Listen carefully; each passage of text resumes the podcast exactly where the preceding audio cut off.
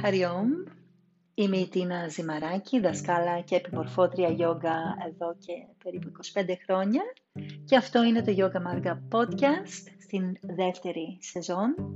Είναι ένα podcast που φιλοδοξεί να φιλοξενήσει όψεις, απόψεις, σκέψεις, προβληματισμούς, έμπνευση και μοίρασμα από τα πολλά και διαφορετικά μονοπάτια του γιόγκα. Γιόγκα ως φιλοσοφία, στάση και πρακτική ζωής, ως προπόνηση ζωής, όχι ως κάτι που κάνουμε μία φορά την εβδομάδα στο στρωματάκι, ως γυμναστική απαραίτητα. Εδώ είμαστε λοιπόν, να εξερευνήσουμε τα διαφορετικά μονοπάτια και επίσης συνοδοιπόρους στον δρόμο αυτόν του γιόγκα. Γιόγκα σημαίνει διαφορετικά πράγματα που θα εξερευνήσουμε στην πορεία και μάρκα σημαίνει απλά δρόμος ή μονοπάτι. Καλώς ήρθατε λοιπόν στο Yoga Marga Podcast. Χαριόμ, καλώς ήρθατε στο Yoga Marga Podcast. Αν είστε καινούργοι στον μικρό μας διαδικτυακό χώρο, το σκέφτομαι ως μια γονίτσα έτσι στο σαλόνι της ύπαρξης που έχω και σας καλώ και σας προσκαλώ και για τους σταθερούς, τους πολύ αγαπημένους, αγαπητοί και αγαπημένες, καλώς τους, καλώς ήρθατε. Σας έχω μια καταπληκτική συνομιλία για σήμερα πάντα εμπνέομαι από, τουλάχιστον μέχρι τώρα δεν έχει τύχει καλεσμένη που να μην με έχει εμπνεύσει στο μέγιστο. Αλλά με τη σημερινή συνομιλία μαζί με την Μαρία Μητυλινέου κάτι ιδιαίτερο, κάτι ιδιαίτερο. Χωρίς να συμφωνώ απαραίτητα με τα πάντα. Ξέρω αυτό είναι και ανιαρό και πού είναι ο χώρος για ορίμανση, εξέλιξη, αυτοβελτίωση, αν περιστοιχιζόμαστε και περιτριγυρώμαστε από κόσμο που συμφωνεί απόλυτα μαζί μας σε όλα. Αλλά η σημερινή επίσης μαραθώνια συνομιλίας σας επιφυλάσσει πολλά διαμάντια. Ενδεικτικά ότι ο λόγος μας πρέπει πάντα να συμπεριλαμβάνει την καρδιά, ότι η σκληρότητα είναι πολύ μεγάλος δάσκαλος και μέσα από τη δυσκολία μαθαίνουμε. Α, πούμε πέντε πράγματα για αυτό που αποκαλούμε η ευλογημένη δίσκαμπτη. Θα ταξιδέψουμε στην Ινδία μαζί. Α, και τώρα που το είπα, πρέπει να το πω. μέσα από αυτή τη συνομιλία, ένα από τα δώρα από αυτό το podcast, μέσα από αυτή την επανασύνδεση, προέκυψε και μια καταπληκτική συνεργασία, ένα φοβερό ξεκίνημα και με μια καρδιά που πεταρίζει και φτερουγίζει και δεν αντέχει, θα σκάσει αν δεν σας το πει, είναι ότι με τη Μαρία θα συνοδεύσουμε μια ομάδα μαθητών, μαθητριών, ακόλουθων, πιστών, σε ένα προσκύνημα στον παράδεισο των Ιμαλαίων, στο Κασμίρ, του χρόνου το καλοκαίρι τι του χρόνου, δηλαδή φέτος, σε λίγες εβδομάδες. Οπότε κρατήστε το αυτό, δύο εβδομάδες και κάτι ψηλά στο Κασμίρ, στην Ινδία μαζί μας. Ακούστε τη συνομιλία που μοιραζόμαστε. Ελπίζω να εμπνευστείτε όσο κι εγώ και θα τα πούμε μετά το επεισόδιο. Χαριόμ. Ο αριθμός 108 ο κρυφός παλμός της ζωής. Η ροή που σε καλεί να χορέψεις στα βήματα που αφυπνίζουν την φύση μέσα σου. Είναι ο ιερός λόγος που οι Βέδες λατρεύουν, χρησιμοποιώντας τις 108 χάντρες των μάλα τους, τον ενσωματώνουν με την ψαλμοδία των μάντρας. Όπως εμείς θα τον ενσωματώσουμε με κάθε βινιάσα, κάθε αναπνοή, στην πρακτική των 108 χαιρετισμών στον ήλιο. Ξυπνώντας μέσα στο όνειρο λοιπόν, ανακάλυψε πόση προσπάθεια χρειάζεται για να σηκωθείς από το βάθος του ονείρου, να αφήσεις πίσω τη νύχτα, το παρελθόν, τους φόβους για το μέλλον. Πόση προσπάθεια χρειάζεται για να πιστέψεις ότι μπορείς, ότι κάθε στιγμή και κάθε ανάσα μετράει, ότι η ζωή είναι αυτό που συμβαίνει τώρα. Μπορείς να στεθείς στο πεδίο της δράσης απέναντι στο καινούριο που έρχεται. Μπορείς να αντιληφθείς την πολύτιμη συγκυρία που σε φέρνει εδώ τώρα, προσφέροντας την ευκαιρία, τη στιγμή της προσπάθειας. Πολύτιμο δώρο η ζωή. Μπορείς να τριγύσεις τον νέκταρ. Μπορείς να περιέχεις την φωτιά ή τη φοβάσαι και την αποφεύγεις. Θέλουμε το σώμα μας, η πηγή της μέσης, όπως αποκαλείται στα Ινδικά κείμενα, να ακολουθεί την πρόθεσή μας. Όπως η σελήνη ακολουθεί το φως του ήλιου. Στην Ινδική παράδοση, σώμα είναι ο χυμός της ζωής, που πιστεύετε ότι ενσωματώνεται στη σελήνη και στον Σίβα.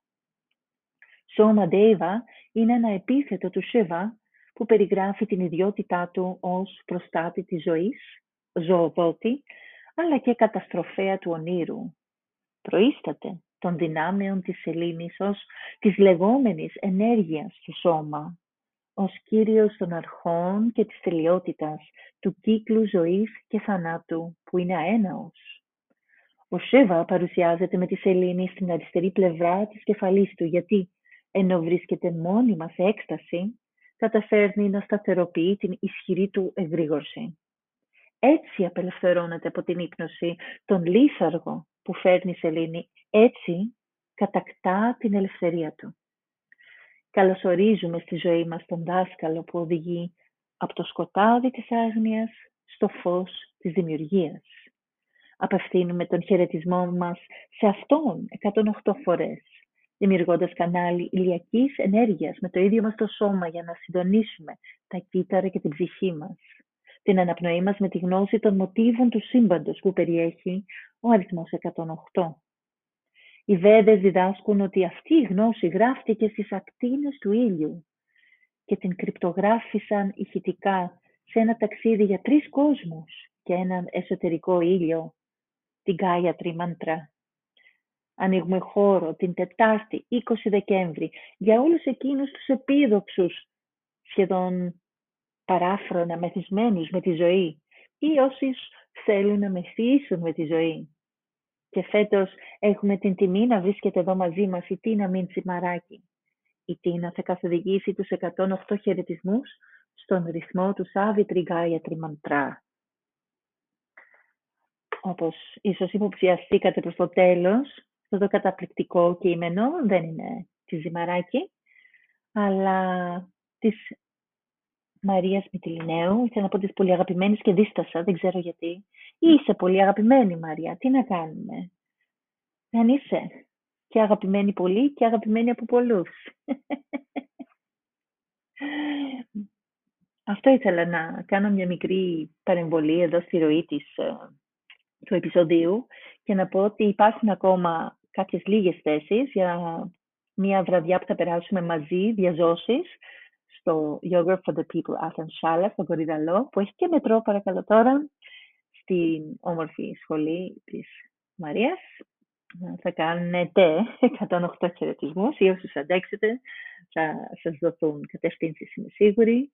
Και εγώ θα σας ενθαρρύνω και θα κάνω ό,τι μπορώ να κρατηθεί πράγμα ψηλά η ενέργεια με την έμπνευση και την διάβια και την καθαρότητα σκέψης που και μόνο ο ήχος, πόσο μάλλον η απαγγελία αυτού του περίφημου βεδικού μάντρα μπορεί να προσφέρει.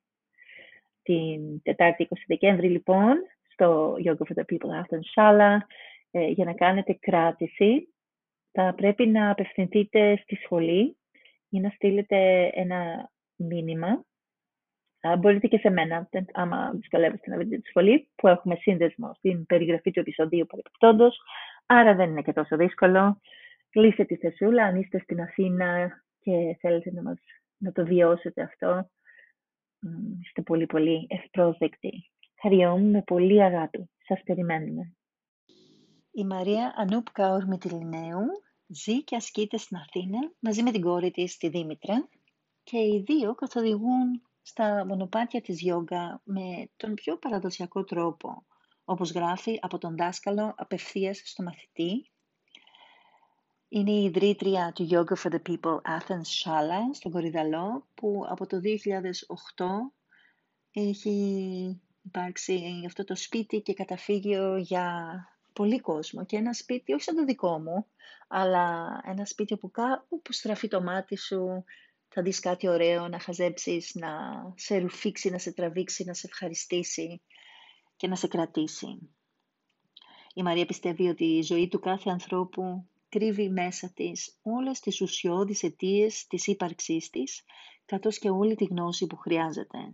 Το μόνο σημαντικό που πρέπει να γίνει είναι να τις ανακαλύψει. Εξακολουθεί να οραματίζεται και να ταξιδεύει. Μαρία Μητυλινέου, καλώς όρισες στο Yoga Marga Podcast. Καλώς σας βρήκα, καλημέρα. Αχ, πολύ χαίρομαι, τα καταφέραμε επιτέλους. Τα καταφέραμε, ναι. Μαρία, πώς είσαι σήμερα, πώς ήταν η μέρα σου μέχρι τώρα; Πάρα πολύ καλά είμαι.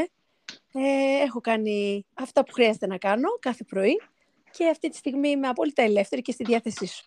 Αχ, ωραία. Ε, θέλεις να μου πεις, να, να μοιραστείς μάλλον μαζί μας, τι είναι αυτά τα, τα πρέ, που πρέπει να κάνεις. Τι είναι έτσι, η σάντανά σου, η τελετουργία σου, τι είναι αυτά τα, τα πρωινά βήματα που σε οδηγούν. Ναι, τα πρωινά, μου, τα πρωινά βήματα είναι δύο. Αρχικά, στις, ε, κατά τις 4 η ώρα το πρωί, ε, ξυπνάω ε, όχι από μόνη μου, βάζω ξυπνητήρια, ομολογώ. Δεν έχω καταφέρει να το κάνω μόνη μου συνέχεια. Οπότε ξυπνάω να κάνω τον πρωινό μου διαλογισμό που είναι αφιερωμένος ε, στην προστάτηδά μου. Και μετά από εκεί, κατά τις 7 που θα ξυπνήσω κανονικά, θα κάνω λίγο πρακτική, λίγη σωματική πρακτική, λίγο άσανα και θα προσφέρω στο άλτερ μου ε, και αυτή είναι η πρακτική που κάνω κάθε μέρα. Σε στο πολύ βωμό Σου, ε; Ναι, στο βωμό μου, στο άλτερ μου. Και η προστάτηδά σου ποια είναι, θέλεις να μας προστάτηδά μου είναι θεα καλή εδώ και πάρα πολλά χρόνια. Είχα σύνδεση μαζί της από, από, από, τα αρχικά μου βήματα στην πρακτική της γιόγκα. Ε, το έχω γράψει ήδη κάποια στιγμή σε μια δημοσίευση ότι ε, με μια πολύ δύσκολη σχέση που είχα, μέσα από μια πολύ δύσκολη σχέση που είχα με τη μητέρα μου, τη φυσική μου μητέρα, Κάποια στιγμή αναζήτησα ε, καταφύγιο, τρυφερότητα, σύνδεση. Μου έλειπε πολύ αυτή η ενέργεια της μητέρας, ξέρεις, η αγκαλιά, η, η θαλπορή, η αγάπη. Και αναζητώντας ε, συνειδητά ή ασυνείδητα τη σύνδεση, κάποια στιγμή συνδέθηκα με την ε, μητέρα Κάλλη.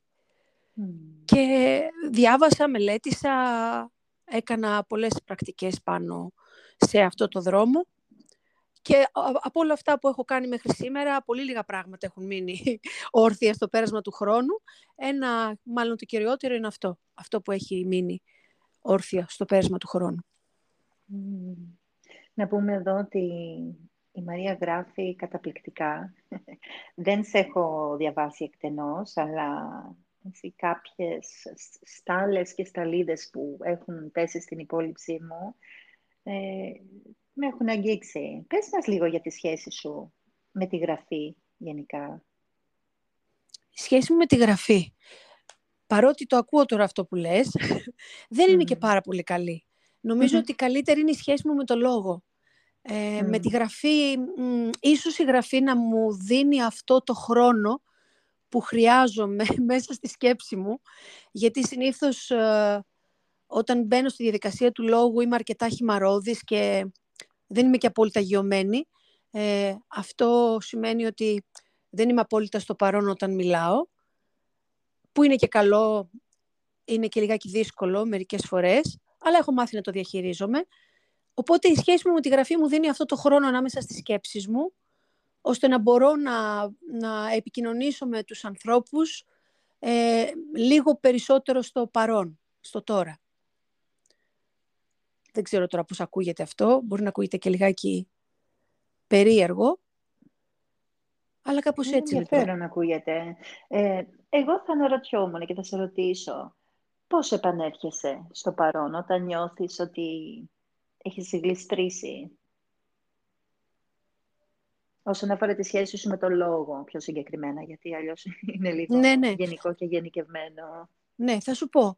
Ε, Θεωρώ ότι η δόνηση του λόγου είναι το πιο σημαντικό από όλα όσα έχουμε να βιώσουμε σε αυτή τη ζωή και ότι οι άνθρωποι μέσω του λόγου καλό είναι να επικοινωνούν ε, αυθόρμητα, ε, με τέτοιο τρόπο ώστε να μπορούν τέλος πάντων να εκφράζουν την αλήθεια τους, γιατί η αλήθεια είναι αυθόρμητη.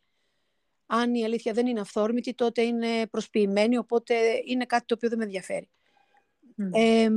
όταν λοιπόν μιλώ, προσπαθώ αυτό να συμπεριλαμβάνει από τη σκέψη μου και διαπερνώντας τη σκέψη μου, να συμπεριλαμβάνει την καρδιά μου. Και για μένα αυτό είναι προτεραιότητα. Να μπορεί δηλαδή να συμπεριλαμβάνει ο λόγος στην καρδιά μου. Ξέρεις τώρα ότι είναι λιγάκι δύσκολο μέσα στη σκέψη και στις, ε, στις πάρα πολλές σκέψεις μπορεί να υπάρχουν σε μία στιγμή μόνο ε, να βγει καθαρή και αυθόρμητη αλήθεια. Οπότε προσπαθώ με κάποιο τρόπο να φεύγω από το δωμάτιο, από το χώρο που βρίσκομαι και όταν μιλάω να, να βρίσκομαι στο χώρο της αλήθειας μου, στο χώρο της καρδιάς μου. Ε, γι' αυτό και θεωρώ ότι η επικοινωνία μου εκεί είναι πιο αυθεντική και πιο ουσιαστική. Τώρα, αυτό μερικές φορές ε, και εμένα με δυσκολεύει, ανάλογα τις συνθήκες βέβαια. Σήμερα είναι μια όμορφη συνθήκη αυτή που συμβαίνει, οπότε δεν νιώθω δυσκολία. Πολλές φορές όμως ε, μπορεί να δυσκολεύομαι ε, λόγω συνθήκων. Εγώ δυσκολεύομαι να το πιστέψω. Ακούγοντας αυτόν τον χυμαρόδι και άρτια δομημένο λόγο που έτσι, Πήρε πολλά χρόνια. Ε, είσαι εκθαμβωτική σε βρίσκω. Ε, αδυνατό να το πιστέψω. Πραγματικά. Ευχαριστώ πολύ, αλλά πήρε πάρα, πάρα πολλά χρόνια. Αυτό πήρε πάρα πολλά χρόνια. Και στην αρχή δεν μπορούσα να μιλήσω καθόλου. Θυμάμαι δηλαδή ότι καθώς έκανα τη μετάβαση από την κλασική άσκηση, γιατί έχω δουλέψει πάρα πολλά χρόνια, σαν instructor καθοδηγήτρια σε γυμναστήρια, κάνοντας ομαδικά προγράμματα, ε, καθώς λοιπόν μεταπίδησα από εκεί στο χώρο της γιόγκα και προσπαθώντας να βρω τα βήματά μου, τα πατήματά μου σαν δασκάλα γιόγκα, μου ήταν εξαιρετικά δύσκολο αυτό το πράγμα να, να μπορέσω να μετουσιώσω ας πούμε αυτό που ήθελα να μεταφέρω στους ανθρώπους ε, διαμέσω του λόγου. Ήταν τόσο δύσκολο που κάποια στιγμή μια πολύ καλή μου φίλη είχε έρθει ίσως την πρώτη, τη δεύτερη χρονιά που είχαμε ανοίξει τη σχολή, είχε αρχίσει να λειτουργεί το Yoga for the People και ε, παρακολούθησε το μάθημα, ήταν από αυτές τις φίλες που, ξέρεις, θα στα πούνε όλα όπως πρέπει, γιατί είναι καλή φίλη. Ε, της λέω πώς σου φάνηκε το μάθημα και τα λοιπά. Δεν είχε ξανακάνει γιόγκα η κοπέλα. Καλά είναι μωρέ Μαρία το μάθημα, μου λέει, αλλά να σου πω κάτι. Μου λέει, δεν λες και τίποτα. Μου είχε μείνει αυτό. Δεν λες και τίποτα. Ε, ε, ήταν κάτι το οποίο το ήξερα, απλά το άκουσα από το στόμα μιας πολύ καλής μου φίλης. Οπότε προτεραιότητά μου πάντα ε, ήταν στην, στη μελέτη και στη διδασκαλία μου αυτό.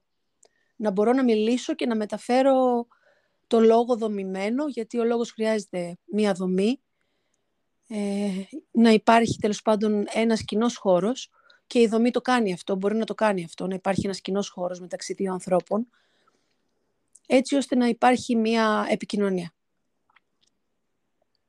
Έχουμε όλοι ανάγκη από τέτοιες φίλες ή τέτοιους, αν πάση περιπτώσει, ανθρώπους στη ζωή μας που θα μας ναι.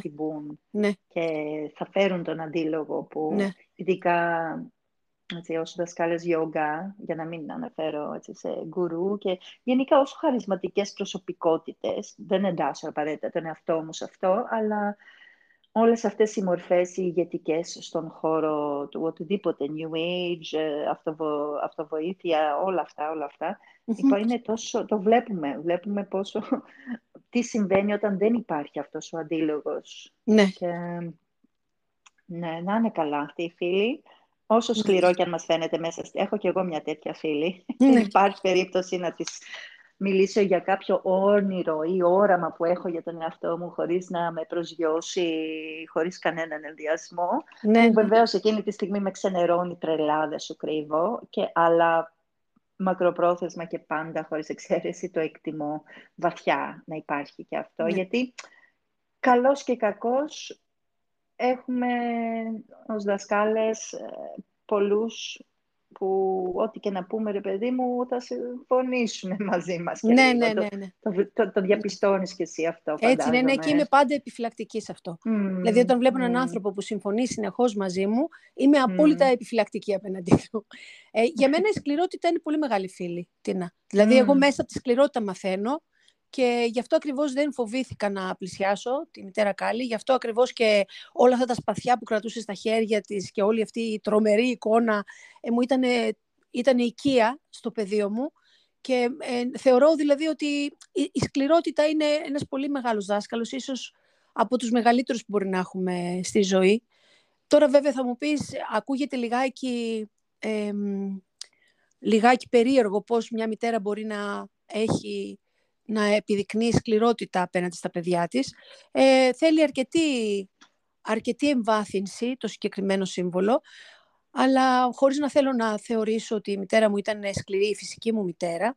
Ήταν ένας άνθρωπος πολύ αυθόρμητος, το ξότι στο ζώδιο και ε, ως μικρή εγώ, ως μικρή κοπέλα, πάντα θεωρούσα την έκφρασή της ε, ε, απότομη και σκληρή απέναντί μου. Οπότε διαμορφώθηκε κάπως μία σχέση μου με τη σκληρότητα ε, που περιείχε μέσα και αυτή την ε, έννοια της μητέρας. Οπότε, ναι, θεωρώ ότι η σκληρότητα είναι πολύ καλή μου φίλη.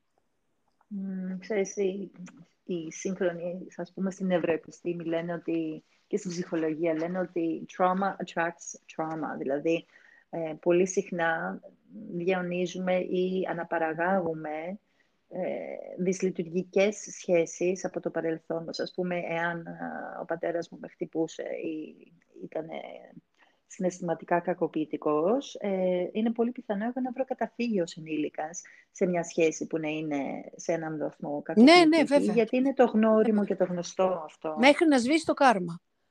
Ε, ναι. Εμένα η μητέρα μου δεν με χτύπησε ποτέ, δεν είχε σηκώσει ποτέ χέρι πάνω μου, το πατέρας μου. Μάλιστα, μία και μοναδική φορά που ο πατέρας μου σήκωσε το χέρι του να με χτυπήσει, γιατί ήμουν πολύ αυθάδης ως εφηβή.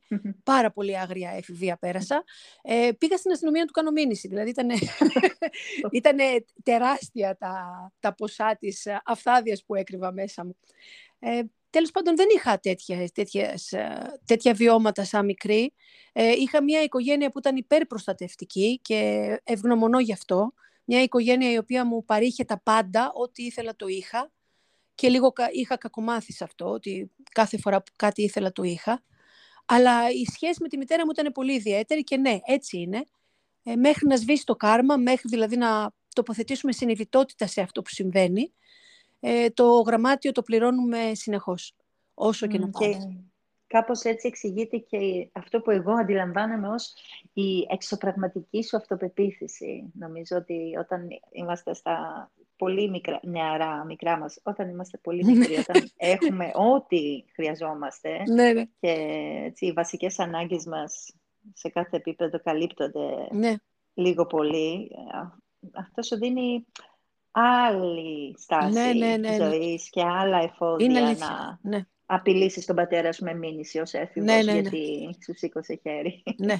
ναι, που φαίνεται πολύ υπερβολικό αυτό όταν το ακούσει έτσι απ' έξω. Αλλά αυτό μπορεί να σου δώσει επίσης τη δύναμη μετά, αργότερα, όταν περάσει αυτή η επανάσταση και αυτή η εφηβεία, να σταθείς πολύ δυνατά στα πόδια σου. Και ναι, ε, ε, νομίζω ότι είναι απαραίτητο για κάθε παιδί να νιώσει αυτή την θαλπορία, αυτή την αγάπη και αυτό το αγκάλιασμα. Αυτό το... Είναι η μόνη ίσως ε, χρονική στιγμή στη ζωή ενός ανθρώπου που μπορεί να νιώσει όλες τις επιθυμίες του να εκπληρούνται. Και είναι πολύ βασικό αυτό το βίωμα να το έχει ένα παιδί. Πολύ βασικό. Χρειάζεται βέβαια προσοχή από την πλευρά των γονέων για να μην φτάσει στο άλλο άκρο, αλλά είναι πολύ βασικό βίωμα αυτό. Να νιώσεις ότι κάποια στιγμή στη ζωή σου όλες σου οι επιθυμίες ήταν εκπληρωμένες. Γιατί έχουμε μια δύσκολη ζωή μπροστά μας, η αλήθεια είναι μετά, στην ενηλικίωσή μας και με όλα αυτά που συμβαίνουν γύρω μας, οπότε είναι καλό να το έχεις αυτό σαν βίωμα μέσα σου, να ξέρεις πώς είναι όταν το ζεις. Εγώ, βρε Μαρία, δεν μπορώ να σκεφτώ μια στιγμή της ζωής μου που όντως όλες οι ανάγκες μου ήταν καλυμμένες. Και να σου πω και την αλήθεια, πλέον μπαίνοντας στο, ας πούμε, τρίτο-τρίτο της ζωής, τι λέμε, τρίτη ηλικία, Παναγιά μου, μεσήλικας είμαι, ε, δεν θα τα άλλαζα με τίποτα και για τίποτα. Γιατί και το άλλο άκρο, το να από βρέφος να έχεις βασικές ανάγκες που δεν καλύπτονται, σου δίνει άλλη δύναμη. Έχεις δίκιο, ναι. Κάθε βίωμα είναι πολύτιμο. Κάθε βίωμα. Και κάθε άνθρωπος έχει το βίωμα που χρειάζεται για να μπορέσει να περπατήσει τη ζωή του. Είναι θέμα καθαρά προσωπικό. Ναι, είναι, είναι, είναι. είναι. Πήγα λίγο να, να, να, να, μας προσγειώσω λίγο. Θέλω πολύ να ξέρω από πού είσαι και από πού μεγάλωσες, πού πέρασες έτσι, αυτά τα formative years που λέμε στα αγγλικά, αυτά τα χρόνια που μας ε, γαλουχίζουν. Γεννήθηκα στην Αθήνα, αν εννοείς αυτό. Γεννήθηκα στην Αθήνα και έζησα στην Αθήνα όλα μου τα παιδικά χρόνια. Οι γονείς μου ήταν από νησιά, η μητέρα μου ήταν από την Κέρκυρα και ο πατέρας μου ήταν από τη Μυτιλίνη. Ε, έχω πολύ έτσι βαθιά στο αίμα μου την, την νησιώτικη δόνηση, αλλά στην Αθήνα έχω γεννηθεί. Εδώ μεγάλωσα. Αθηνε... Βέρα Αθηναία, ε. Σπα... σπανίζετε εσείς. Εντάξει, Βέρα Αθηναία. ναι, Βέρος, ναι. νομίζω well, ότι είναι κάποιος, ναι. χρειάζεται τρεις γενιές. Okay, okay, για να είναι Έτσι δεν είναι, για να είναι Βέρος Αθηναίος ή Βέρος οτιδήποτε, χρειάζεται τρεις γενιές. Δεν ε, ξέρω, εγώ από τη Νέα Υόρκη τουλάχιστον τότε λέγαμε άμα έχεις αντέξει 7 χρόνια στη Μεγαλούπολη είσαι Νεϊορκέζο. Τέρμα. Νομίζω, ναι, ναι, αυτό είναι αλήθεια. ναι. Αλλά η Νέα Υόρκη είναι έτσι κι αλλιώς ένα διαφορετικό σύμπαν. Οπότε ναι, χρειάζεται ειδικές συνθήκες ύπαρξη. Είναι ακριβώς έτσι. Το είχα χαρακτηρίσει. Μου λέει, ερχόμουν για διακοπές όταν έμενα στο Μανχάταν. Ερχόμουν στην Ελλάδα και μου λέγανε, Ε, την Άκη, ξέρω εγώ, πώς είναι η ζωή στο Αμέρικα. Και λέω, Δεν έχω ιδέα, παιδιά. Εγώ ζω στον πλανήτη Μανχάταν. Ναι. Δεν έχει καμία σχέση με την υπόλοιπη Αμερική. Ναι. Δεν ξέρω. Μην με ρωτάτε. Κάπως έτσι το νιώθω ότι πρέπει να είναι. Ναι. Η γιόγκα πώς μπήκε στη ζωή σου; Η γιόγκα μπήκε στη ζωή μου μετά από... Ε, συγγνώμη, να το πω διαφορετικά. Η γιόγκα μπήκε στη ζωή μου για δύο λόγους. Ο πρώτος και εμφανής λόγος ε, ήταν, η αφορμή ήταν οι άπειροι τραυματισμοί που είχε το σώμα μου συσσωρεύσει από την πολύχρονη ε, και πολύ, πολύ δύσκολη άσκηση, ε, αερόβη άσκηση.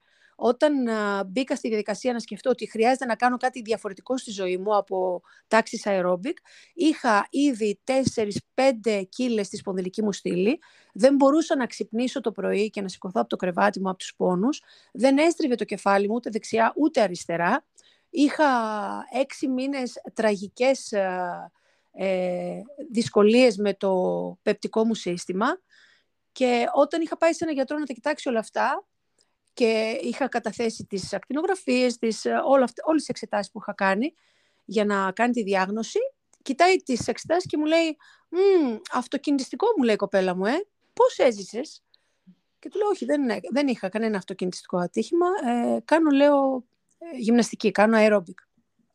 Και έμεινε με τα μάτια ανοιχτά και μου λέει, κοίταξε να δεις, μου λέει, πριν μου πει οτιδήποτε άλλο, από αυτό που βλέπω εγώ εδώ πέρα, αν δεν σταματήσεις να κάνεις αυτό που κάνεις αυτή τη στιγμή, σε έξι μήνες θα είσαι ανάπηρη. Ήρθε λιγάκι σκαμπίλι, έψαξα να βρω κάτι για να μπορέσω να διορθώσω την κατάσταση. Το πρώτο πράγμα που έκανα στη ζωή μου σαν γιόγκα ήταν η αστάγκα γιόγκα, Μάισορ, με τη Χριστίνα Καριτινού και μέσα σε λιγότερο από τρεις μήνες ε, δεν είχα κανένα από τα συμπτώματα αυτά. Είχα μια πολύ άσχημη σχέση με τον αδελφό μου, με τη μητέρα μου, όπως ανέφερα ήδη, με τον πατέρα μου. Γύρισα στο σπίτι και τους αγκάλιασα όλους. Μπορεί να φαίνεται έτσι πολύ ονειρικό, αλλά έτσι ήταν. Ακριβώς έτσι. Και αποφάσισα ότι πλέον θα πρέπει να σταματήσω να κάνω αυτό που έκανα και να μεταβώ σε ένα διαφορετικό χώρο. Τώρα που το κοιτάω απ' έξω, νομίζω ότι μάλλον η ψυχή μου κράβγαζε και το ζητούσε απεγνωσμένα και πρόβαλε όλες αυτές τις αντιστάσεις για να μπορέσει κάποια στιγμή να με κάνει να αλλάξω δρόμο. Οπότε το background σου ήταν ως γυμνάστρια. Ναι, πριν πολλά χρόνια. Στην ενσάρκωση. Ναι, ναι. Πάρα πολλά χρόνια. Αεροδική. Μιλάμε τώρα για πρέπει να είναι δεκαετία του 80. 90. Είναι δεκαετία του 90. Δηλαδή ξεκίνησα, ναι, ξεκίνησα το 90 και σταμάτησα το 2004. Το 2004 ήταν η διάγνωση που σου λέω τώρα. Αλλά μιλάμε για καθημερινή ναι, άσκηση. Ναι, ναι, Καθημερινή άσκηση και μέσα στην εβδομάδα έκανα 21 ώρες αερόμπικ επαγγελματικά. Τη στιγμή που ο κάθε γυμναζόμενος ε, να είναι έτσι πολύ πορωμένος με την άσκηση, πηγαίνει στο γυμναστήριο 7 φορές την εβδομάδα, κάνει 7 ώρες δηλαδή. Εγώ έκανα 21 ώρες αερόμπικ. Για να εκτονώσω την ένταση και να εκτονώσω το στρες που ένιωθα εσωτερικά και τελικά όλο αυτό οδηγούσε σε μια απίστευτη ας πούμε, ενέργεια που έβγαινε και οδήγησε σε όλο αυτό που με ήθελε καθυλωμένη στο κρεβάτι κάποια στιγμή. Ήσουν πάντα του ύψους και, και του βάθους. Ήμουν πάντα του ύψους και του βάθους, ναι. ναι. Ναι. Νομίζεις ότι είσαι ακόμα, πώς σε βλέπεις; Ναι, ένα κομμάτι μου το οποίο το περιέχω με πολύ χαρά. Ναι. Είναι αυτή η ατομική έκρηξη που μπορεί να συμβεί μέσα μου όπου και να βρίσκομαι. Και με έχει γλιτώσει πάρα πολλές φορές στη ζωή μου από πάρα πολλά. Δηλαδή είναι αυτό το γλιτώνω στο τσακ. Ε, είναι μέσα μου κάτι και αρχίζει να εκρήγνεται, οπότε από εκεί που βρίσκομαι αυτόματα μεταφέρομαι κάπου αλλού. Το περιέχω αυτό το κομμάτι με πολύ χαρά. Αλλά πλέον έχω μάθει να το ελέγχω, ναι, με αναπνοές, με πάρα πολύ διαλογισμό. έχω καταφέρει να το φέρω λιγάκι σε ένα μέτρο, έτσι ώστε να μπορεί το σώμα μου αυτή τη στιγμή να το περιέχει. Ναι. Πάμε για το μαραθώνιο, μωρέ. Και εγώ πρόσφατα αποφάσισα ότι γιατί να μην είμαι σαν εκείνες τις γιαγιούλες 80 κάτι που κάνουν τρέλες και απίστευτα πράγματα που δεν θα το πίστευες ότι μια ναι. ηλικιωμένη θα, θα έκανε. Γιατί όχι; ναι. Γιατί, γιατί πρέπει, ας πούμε. Ξέρεις, ε, ήμουν σε φάση τα τελευταία χρόνια να περιο... αυτοπεριορίζομαι πολύ συγκεκριμένα όσον αφορά το κομμάτι τον άσανα. Ότι σε ναι. φάση άσε τα πιτσιρίκια να χαίρονται τους κατακόρυφους και τα πιο ακροβατικά τους. Εγώ είμαι σε φάση συντήρησης και παρατάτε με και δεν με νοιάζει πια η επίτευξη, όχι ότι με νοιάζει και κάποτε. Ναι, όταν ο δάσκαλός μου, ο Eddie Stern, μου είχε, μου είχε πει άντε και την επόμενη εβδομάδα δεύτερη σειρά, του είχα πει ε, δεν χρειάζεται, είμαι μια φορά. Ειλικρινά, ξέρεις, όλος ο κόσμος, ξέρεις, αναζητά και φιλοδοξεί και περιμένει πώς και πώς να προχωρήσει ναι, ναι, ναι. εισαγωγικών και εγώ ήμουν σε φάση έχω τα χέρια μου γεμάτα για τις επόμενες πολλές δεκαετίες, δεν έχω κανέναν λόγο. Ναι, ναι, ναι, ναι, ναι. Είμαι ναι. χορτάτη, ευχαριστώ, αλλά εντάξει, άντε θα πάρω γιατί είσαι δάσκαλός μου και σε σέβομαι. ναι, ναι, ναι, ναι, καταλαβαίνω απόλυτα τι εννοείς, έτσι ακριβώς είναι. Σε νιώθω 100%. Αλήθεια. ναι, ναι, 100%. Εμένα το σώμα μου ήταν πάρα πολύ δύσκολο μετά από όλα αυτά, όπως καταλαβαίνεις. Οπότε, όχι να κάνω επίκυψη δεν μπορούσα, όχι να κάνω ούτε να δεν μπορούσα, δεν μπορούσα ούτε καν να αναπνεύσω. Και όταν έφτασα εκεί στη δεύτερη σειρά, που μου είπε η δασκάλα μου, τώρα θα μπεις δεύτερη, θα σε βοηθήσει να ανοίξει mm. βρε λιγάκι το σώμα σου. θα σε βοηθήσει λιγάκι. Τι θα γίνει, πόσο καιρό θα παλεύεις ακόμα την πρώτη; Λέω, Όχι, δεν θέλω, μια χαρά είμαι. μια χαρά είμαι. Εμένα μου φτάνει η πρώτη σειρά, μια χαρά. Εντάξει, μπήκα και στη δεύτερη, μπήκα και λίγο από την τρίτη, αλλά πραγματικά είναι τόσα πολλά τα δώρα που σου δίνει η οποιαδήποτε μία άσανα, όχι ολόκληρη σειρά. Ναι. Που ναι. εντάξει, δηλαδή δεν χρειάζεται. Από ένα σημείο και μετά, αν βλέπεις ότι το σώμα δεν ακολουθεί, νομίζω δεν χρειάζεται. Ίσως ξέρεις τι, έχω σκεφτεί πολλές φορές ότι το σώμα των ανθρώπων που ακολουθεί, ίσως να χρειάζεται απλά να μπει σε μια πολύ πιο δύσκολη άσανα για να μπορέσει να καταλάβει κάτι, να μπορέσει να αντιμετωπίσει μια δυσκολία. Γιατί μέσα από τη δυσκολία μαθαίνουμε. Δεν μαθαίνουμε μέσα από την ευκολία. Επομένως, το σώμα ενός ανθρώπου, και το λέω αυτό στα μαθήματα πολύ συχνά, το σώμα ενός ανθρώπου που είναι ήδη δύσκολο και ήδη αντιμετωπίζει δυσκολία, έχει εκεί μπροστά του αυτό που χρειάζεται. Δεν χρειάζεται να περάσει σε κάτι εξωπραγματικό όπως θα ήταν για ένα δικό μου σώμα, ας πούμε, να κάνει καποτάσανα ή να κάνει σούπτα βατζράσανα, ας πούμε, ή εκαπάντα σιρσάσανα. Δεν χρειάζεται. Ένας άνθρωπος όμως ο οποίος έχει ανοίγματα, έχει, έχει όλο αυτό το πακέτο που χρειάζεται για να μπορεί να κάνει την άσανα, να έχει ένα 70% στο φυσικό επίπεδο, ε, χρειάζεται μια δυσκολία, οπότε προχωράει λίγο περισσότερο για να μπορέσει να συναντήσει αυτό το... Τώρα δεν έχω, ας πούμε, ούτε το 20% στο σώμα μου. Οπότε πρέπει να βρω άλλους τρόπους για να μπορέσω να μπω. Να βιώσω. Σε ακούω και, συγγνώμη, ναι, σε, ακούω και γελάω μέσα μου. Ναι. Γιατί, ε, γλυκό χαμογελάω μάλλον μέσα ναι. μου. Γιατί είναι κάτι που ισχυριζόταν και έλεγε σε πολύ τακτική βάση ο άλλος μου δάσκαλος, ο Richard Freeman. Και ναι. μάλιστα αποκαλούσε τους αρχαρίους The Blessed Stiff, η ευλογημένη ναι, ναι. δίσκαμπτη. Αλήθεια, ναι. Ε, ακριβώς βάσει αυτό που μόλις ε, περιέγραψες, ότι ναι. εκείνοι κάνουν, ξέρεις, όσοι είναι, είτε έρχονται από τον αθλητικό χώρο, είτε είναι αυτό που λέω desk jockeys, ε, ναι.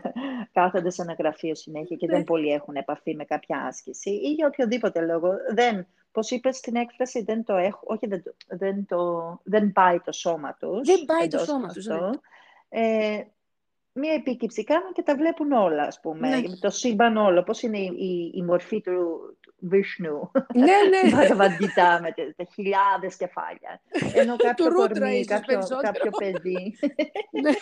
που μας έρχεται από τον χώρο της ρυθμικής γυμναστικής ή του χώρου. Ναι, ναι. Έτσι λίγο έλερς υπερευληγησία, κάποιο σύνδρομο έτσι, στο, ε, ελαστικό πλάσμα. Είναι ακριβώς ναι. ότι χρειάζεται να ανέβει πολλά level στην φαινομενική δυσκολία και μόνο ίσα ίσα να νιώσει κάτι, μια αντίσταση. Ναι, ναι, και ναι. Αυτό είναι όλο. Ναι, αυτό, είναι όλο. Μα έτσι κι αλλιώς γιόγκα γι' αυτό κάνουμε, για να νιώσουμε αυτή την αντίσταση. Μέσα από αυτή θα μάθουμε. Α, δεν ξέρω. Εγώ κάνω γιόγκα για να γεύομαι τις στιγμές της γλύκας και της σύνδεσης. Εντάξει, είναι και αυτός. Ναι, είναι, και αυτός ένας τρόπος. Ναι. Το παιδί της Κάλλη versus εγώ δεν ξέρω. Ναι, ναι, ναι. ναι. Το, το, το παιδί του Γκανέσα εδώ. Φέρε γλυκά, ναι. γλυκά. Θέλω γλύκα, παιδί μου εγώ. Αν και διάβασα κάτι πάρα πολύ ωραίο για τον Γκανέσα. Τώρα τελευταία και μου άρεσε πάρα πολύ αυτή η οπτική. Καταρχάς να πούμε, να πούμε, just in case, ποιος είναι ο Γκανέσα. Ναι, γιατί ξέρεις, κάνουμε εμείς τις αναφορές μας εκεί πέρα. ναι. Ναι, λοιπόν, ο, ο καταστροφέας των εμποδίων, έτσι, ο Γκανές, ο τεράστιος ελέφαντας που αν εμφανιστεί μπροστά σου, λες τώρα εδώ είναι ένα εμπόδιο. Δύσκολα θα το ξεπεράσω. Ε, λέγεται ότι είναι ο προστάτης σου και ότι είναι αυτός που θα σε βοηθήσει να ξεπεράσεις τα εμπόδια. Ε, διάβασα λοιπόν πρόσφατα μία από την άλλη μεριά άποψη. Εμένα μου αρέσουν πολύ αυτά τα, τα πάντα αλλιώς. Μ' αρέσουν πάρα πολύ, γιατί με βγάζουν λίγο από τη συνήθειά μου. Ε, ότι κοίταξε να δεις, ε, ο Γκανέσα εκεί είναι τελικά το εμπόδιο. Γιατί αν εμφανιστεί μπροστά σου, είναι το εμπόδιο. Η δική σου η δύναμη που θα αναπτύξεις απέναντι στο εμπόδιο θα σε κάνει να το ξεπεράσεις. Οπότε αυτός που βλέπεις εκεί μπορεί να μην στέκεται δίπλα σου, αλλά στέκεται απέναντί σου, αλλά παρόλα αυτά είναι αυτό που θα σε βοηθήσει να δυναμώσεις και να ξεπεράσεις τα εμπόδια στη ζωή σου. Μ' άρεσε πάρα πολύ αυτή η οπτική, γιατί έφυγε λίγο από δίπλα μου ο Γκανέ, που τον είχα, ξέρεις, σαν σύμμαχο, έτσι γλυκούλη λιγάκι όπως τον παρουσιαζουν και τον είδα απέναντί μου και πραγματικά ήταν αυτό που άκουγα. Το εμπόδιο που καλούμε να το ξεπεράσω. Βέβαια. Κοίταξε, ο Γκανέσα είναι ο Ίσα, ο κύριος, η άρχοντας, ο αρχηγός τον Γκάνα. Γκάνα είναι βεβαίως η παρέα του Σεβά, αλλά Γκάνα στα σανσκριτικά σημαίνει επίσης οι κατηγορίες. Οτιδήποτε ναι. μπορεί να κατηγοριοποιηθεί, ναι. να λέει οτιδήποτε, ναι, οτιδήποτε ναι. μπορούμε να αντιληφθούμε με τις πέντε στήσεις και με το εσωτερικό τοπίο, το τσετάτα του νου. Ε, είναι διάσημος και λατρεύεται ως, όπως είπες σωστά, ο καταστροφέας των εμποδίων, αλλά αυτό που, όχι αλλά, και αυτό που ε, αγνοεί περισσότερος κόσμος είναι ότι είναι ο κύριος των εμποδίων τελεία. Δεν είναι μόνο ο ναι. καταστροφέας. Αυτό ναι. είναι ξέρεις, του στυλ. Πώς έλεγε ο Πατάμπι Joyce, do your practice and all is coming. Και ο ναι, περισσότερος ναι, κόσμος το αντιλαμβάνεται ως κάνε την πρακτική σου και έρχονται όλα τα δώρα, όλες οι ευλογίες. Εννοούσε, κάνε την πρακτική σου, γιατί η ζωή θα συμβεί. Όλα έρχονται. Έτσι, και τα καλά είναι αυτά που αντιλαμβανόμαστε ως κακά ή εμπόδια. Ναι, Οπότε ναι, ναι, κάπως έτσι και ο Γανέσα, όταν εμφανίζεται στη ζωή μας, ε, όταν ε, έτσι, η ενέργειά του, δεν, ε, πώς το λένε, he doesn't hesitate, δεν, ε, δεν διστάζει να ναι. τοποθετήσει εμπόδια μπροστά μας για να ναι. βεβαιωθεί ότι είμαστε στον σωστό δρόμο για μας. φυσικά, φυσικά. Και πολύ καλά κάνεις και το και σ' αρέσει αυτό, γιατί και εμένα είναι γαργαλιστικά λαχταριστό. Ναι, είναι. είναι. Μπορεί, έχει, έχει αρκετό νέκταρ να σου δώσει αυτή η οπτική. Μπορεί να πάει ε, μακριά τη συνείδησή σου, μπορεί να πάει μακριά την πράξη σου. Κάθε οπτική τέτοιου τύπου είναι πολύ έτσι, ζουμερή. Έχει νέκταρ μέσα. Τώρα που ναι. είπες να πάει μακριά τη συνείδησή σου, ε, δεν είμαι η μόνη που επέστρεψα από Ινδία πολύ πρόσφατα και, είμαι το, ε, και άφησα τη μισή μου καρδιά, όπως λέω στο podcast. Actually, έχει βγει και το, και το podcast λίγο δωράκι από την Ινδία και σκέψεις, αλλά uh-huh. ε, φαντάζομαι δεν το έχεις ακούσει, μόλις χτες βγήκε. Όχι, αλλά δεν σου κρύβω ότι είναι μ, ακόμα πώς είναι όταν ρίχνεις μια πέτρα στον βυθό και γίνεται, υφίσταται μια ανατάραξη εκεί στα mm-hmm. βάθη της θάλασσας; Ναι, ναι, ναι. και δεν καθαρίζει το τοπίο μέχρι να πέσει άμμος και ό,τι έχει ανέβει από τον βυθό. Είναι σε αυτή τη φάση ακόμα.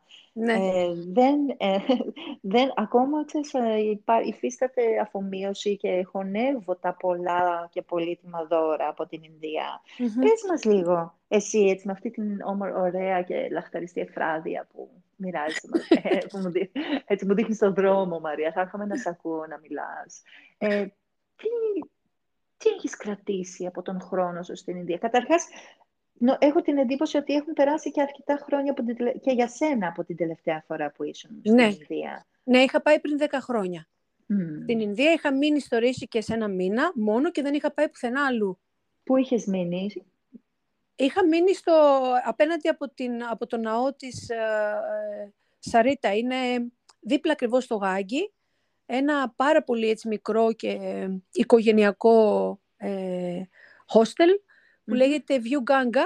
Είναι πολύ κοντά στο Funky Buddha, πάρα πολύ κοντά. Mm-hmm. Και είχα μείνει εκεί για ένα μήνα. Και φέτος πήγα να βρω το παλιό μου δωμάτιο και το βρήκα. Mm-hmm. Βέβαια, έχει υποστεί μια τραγική ανακαίνιση όλο αυτό. και από εκεί που ήταν μικρό οικογενειακό, ας πούμε, hostel, έχει αρχίσει και έχει έτσι βλέψεις να γίνει ένα πολύ μεγάλο ξενοδοχείο. Αλλά mm. εντάξει, ευτυχώς είναι αυτό, ξέρεις, το γραφικό, ινδικό. Ε, ε, η γραφική ινδική κατάσταση που νομίζω λίγο θα δυσκολέψει σαν γκανές τα πράγματα για να γίνει έτσι μεγαθύριο. Αλλά ήταν τόσο γλυκό και άκουγα τα νερά του Γάγκη. Θυμάμαι δηλαδή αυτό που μου είχε μείνει από την πρώτη φορά, στο πρώτο ταξίδι, ήταν τα τύμπανα μέσα στα δάση, γιατί ξύπναγα πάλι έτσι 4-4,5 ώρα να κάνω το διαλογισμό αυτό και άκουγα τα τύμπανα από τα άστρα μέσα στα δάση. Με μάγευε αυτό. Άκουγα τα νερά του Γάγκη που τρέχανε και λέω, Θεέ μου, αυτό που ζω αυτή τη στιγμή είναι, είναι το, το υπέρτατο, ας πούμε. Ε, ήμουν πάρα πολύ ευτυχισμένη. Οπότε αυτή τη φορά ξαναπήγα με την ίδια προοπτική να ζήσω το ίδιο. Βέβαια αυτή τη φορά ταξίδεψα πάρα πολύ. Δεν έμεινα μόνο ένα μήνα εκεί στο Ρίσκες. Ε, είδαμε πολλά μέρη, ταξιδέψαμε σε πάρα πολλά μέρη. Και δεν είχα την ευλογία να ακούσω πάλι τα τύμπανα μέσα στο δάσος και να ακούσω το γάγκι, αλλά είχα πολλές άλλες ε, ευλογίες διαφορετικές. Αυτό που μου έχει μείνει αυτή τη φορά ήταν ένα προσκύνημα που κάναμε ε, στην Κάτρα. Κάτρα είναι στην Βόρεια Ινδία. Ε, κάναμε ένα προσκύνημα μετά από πολύ δρόμο που κάναμε με τα πόδια. Ανεβήκαμε πάνω σε ένα βουνό για να βρούμε τον ναό και να προσκυνήσουμε. Και για μένα και τον άνθρωπο που ήταν μαζί μου εκείνη τη στιγμή ήταν μία μίση απίστευτης ε, δόνησης. Και θα το θυμάμαι αυτό, δηλαδή πάλι σε όλη μου τη ζωή μία απίστευτη μίση, μία απίστευτη συχνότητα, ε, ε, ενέργεια δυνατή, ε, φωτεινότητα, περίθαλψη. Ζήσαμε μία απίστευτη στιγμή μέσα σε μία σπηλιά, στη, στη σπηλιά που έμεινε η μητέρα 9 μήνες πριν βγει από εκεί και σκοτώσει το δαίμονα. Αυτό είναι που κρατάω αυτή τη φορά στην Ινδία. Το δεύτερο που κρατάω είναι οι άνθρωποι που ήταν τόσο φιλόξενοι, ε, τόσο ανοιχτές οι καρδιές τους, τόσο, τόσες αγκαλιές που εισπράξαμε στο δρόμο. Αυτό το πράγμα νομίζω το βλέπεις μόνο στην Ινδία και όχι στο κέντρο της Ινδίας, όχι στο Δελχή, έξω στην ε, επαρχία. Δηλαδή αυτή η φιλοξενία και ε, η έκφραση της, ε, της φιλίας και η ανοιχτή καρδιά νομίζω ότι μόνο στην Ινδία μπορείς να τη συναντήσεις. ήταν τόσο φιλόξενη και τόσο ε, πολύ απέναντί μας δοτικοί, που όπου και να πήγαμε, ανοίγανε όλες οι πόρτες να περάσουμε. Ε, μας βάζανε μπροστά μπροστά για να μπούμε στα, στα, ε, σε οποιαδήποτε ας πούμε ε, γραμμή που υπήρχε κάποιος που περίμενε και περίμεναν πάρα πολύ. Ήταν ουρές ατελείωτες σε αυτά τα προσκυνήματα ανθρώπων που θέλαν να ε, καταθέσουν την αγάπη τους μας, μας πηγαίνανε μπροστά μπροστά, λες και ήμασταν ε, επίσημοι καλεσμένοι και μας λέγανε εσείς ήρθατε από πολύ μακριά για να προσκυνήσετε στο ναό, για να καταθέσετε την αγάπη σας. Οπότε περάστε μπροστά. Εμείς είμαστε εδώ συνέχεια όλα τα χρόνια της ζωής μας, αλλά εσείς που κάνατε τόσα χιλιόμετρα για να έρθετε εδώ, σε εσάς, ας πούμε, τώρα αξίζει να είσαστε μπροστά-μπροστά. Περάστε παρακαλώ και προσκυνήστε. Και περνάγαμε και ήταν όλοι οι δρόμοι ανοιχτοί. Δεν ξέρω αν το έχω ζήσει αυτό το πράγμα ποτέ στην Ελλάδα. Δεν ξέρω αν εμείς αυτό το πράγμα το κάνουμε στους τουρίστες που έρχονται εδώ, στους ξένους. Αλλά στην Ινδία είναι μια καθημερινή κατάσταση αυτή που βιώνεις σαν ταξιδιώτης. Εκτιμούν πολύ τον ταξιδιώτη. Νομίζω το έχεις βιώσει κι εσύ. Σε εκτιμούν και σε κοιτάνε σαν να θέλουν να έρθουν μαζί σου σαν να θέλουν να τους πάρεις και να τους ταξιδέψεις στο ταξίδι σου. Κάπως έτσι πρέπει να νιώθουν. Σε κοιτάνε στα μάτια, σου γελάνε, σε αγκαλιάζουν, βγαίνουν φωτογραφίες συνέχεια και σε κάνουν και νιώθεις έτσι ότι πραγματικά εκείνη τη στιγμή εσύ είσαι ο ταξιδιώτης, είσαι αυτός που απολαμβάνει την ουσία ε, της ζωής. Δεν είσαι στην καθημερινότητά σου, είσαι σε ένα δρόμο και πας για να πάρεις το, την ουσία της ζωής, την ομορφιά της ζωής. Την ομορφιά, τη γνώση, την, οτιδήποτε μπορεί να πάρει ένας ταξιδιώτης ε, σε ένα ταξίδι του. Αυτή η αίσθηση είναι το δεύτερο που κρατάω στην, από το ταξίδι μου αυτό στην Ινδία. Mm. Ταξίδεψες και με συγκίνησες βαθιά, Μαρία. Ε, δεν σου κρύβω ότι... Και νομίζω, ξέρεις, προσπαθώ κι εγώ να το, αυτά τα δώρα και αυτά, ναι. αυτές, τα αποτυπώματα από την Ινδία ναι. Το λέω εδώ και καιρό και μάλιστα γελάω γιατί δεν ξέρω αν τον έφερα στην ηχογράφηση που έκανα προσπαθώντας να μαζέψω, να αρχίσω να μαζεύω λίγο κάποιες σκέψεις γύρω από αυτό το ταξίδι που έκανα. Εγώ είχα 19 χρόνια να πάω στην Ινδία και δεν ναι. είχα ταξιδέψει ποτέ στο βορρά. Πάντα ναι. μου πήγαινα Μάισορ. Ναι, ναι, ναι. Είναι, ξέρεις, ήξερα, δεν ξέρω αν έχεις ακούσει την έκφραση the soft south, ο μαλακός ναι, ναι, ναι. και ναι. ο σκληροπυρηνικός βορράς. Ναι. Και πάντα έτσι, καταρχάς, απαξίω να το ρίξω και σε φάση είναι μπίζνα, είναι ναι, ναι, Disneyland για γιόγκα, δεν με αφορά, δεν μ' αρέσει, δεν με νοιάζει. Και πάω εκεί. Και αυτό είναι το 0,005% της εμπειρίας και όλο το άλλο, αυτό, αυτή η δύναμη του τόπου ναι. εκεί στους πρόποδες του Γάγκη, του, ναι. συγγνώμη, στους πρόποδες των Ιμαλαίων, στις όχθες του Γάγκη. Ήταν ναι. ένα, μια πυρηνική έκρηξη ναι, ε, στην καρδιά μου. Και, αλλά αυτό που μου έμεινε, και γελάω γιατί νομίζω ότι δεν το ανέφερα, δεν ξέρω, δεν θυμάμαι. Είναι και όταν, το, τι ήταν το 2004, 2003, 2004, τελευταία φορά που ήμουνα πέντε μήνες στο Mysore και στο Bangalore, και δεν μου έμεινε ούτε η επαφή με τον γκουρού, ούτε τα σανσκριτικά, με τη δασκάλα μου, ούτε τα, τα, οι εξορμήσεις μου με το μηχανάκι μου.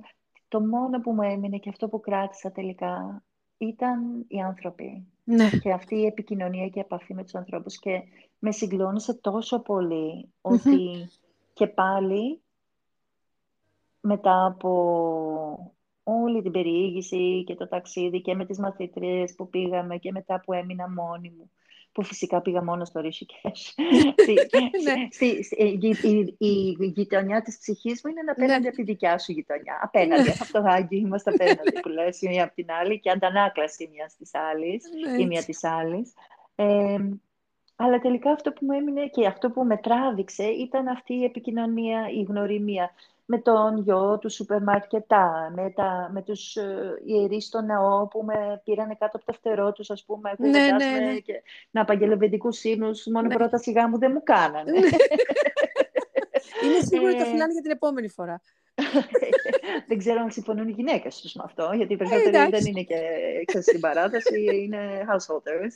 Ε, αλλά είναι, αυτό, είναι αυτή, η, αυτά τα φωτεινά χαμόγελα και τα ορθά ανοιχτά μάτια ναι, ναι, που ναι, σε αυτό. κοιτάνε χωρίς έτσι, καμία προσποίηση ναι. και σε βλέπουν και σε αποδέχονται και υπάρχει αυτή η επικοινωνία και επαφή και πόσο μάλλον με, όταν ξέρεις με ακούνε και λέω δύο-τρεις φράσεις στην προφορά τους, στη σωστή ας πούμε.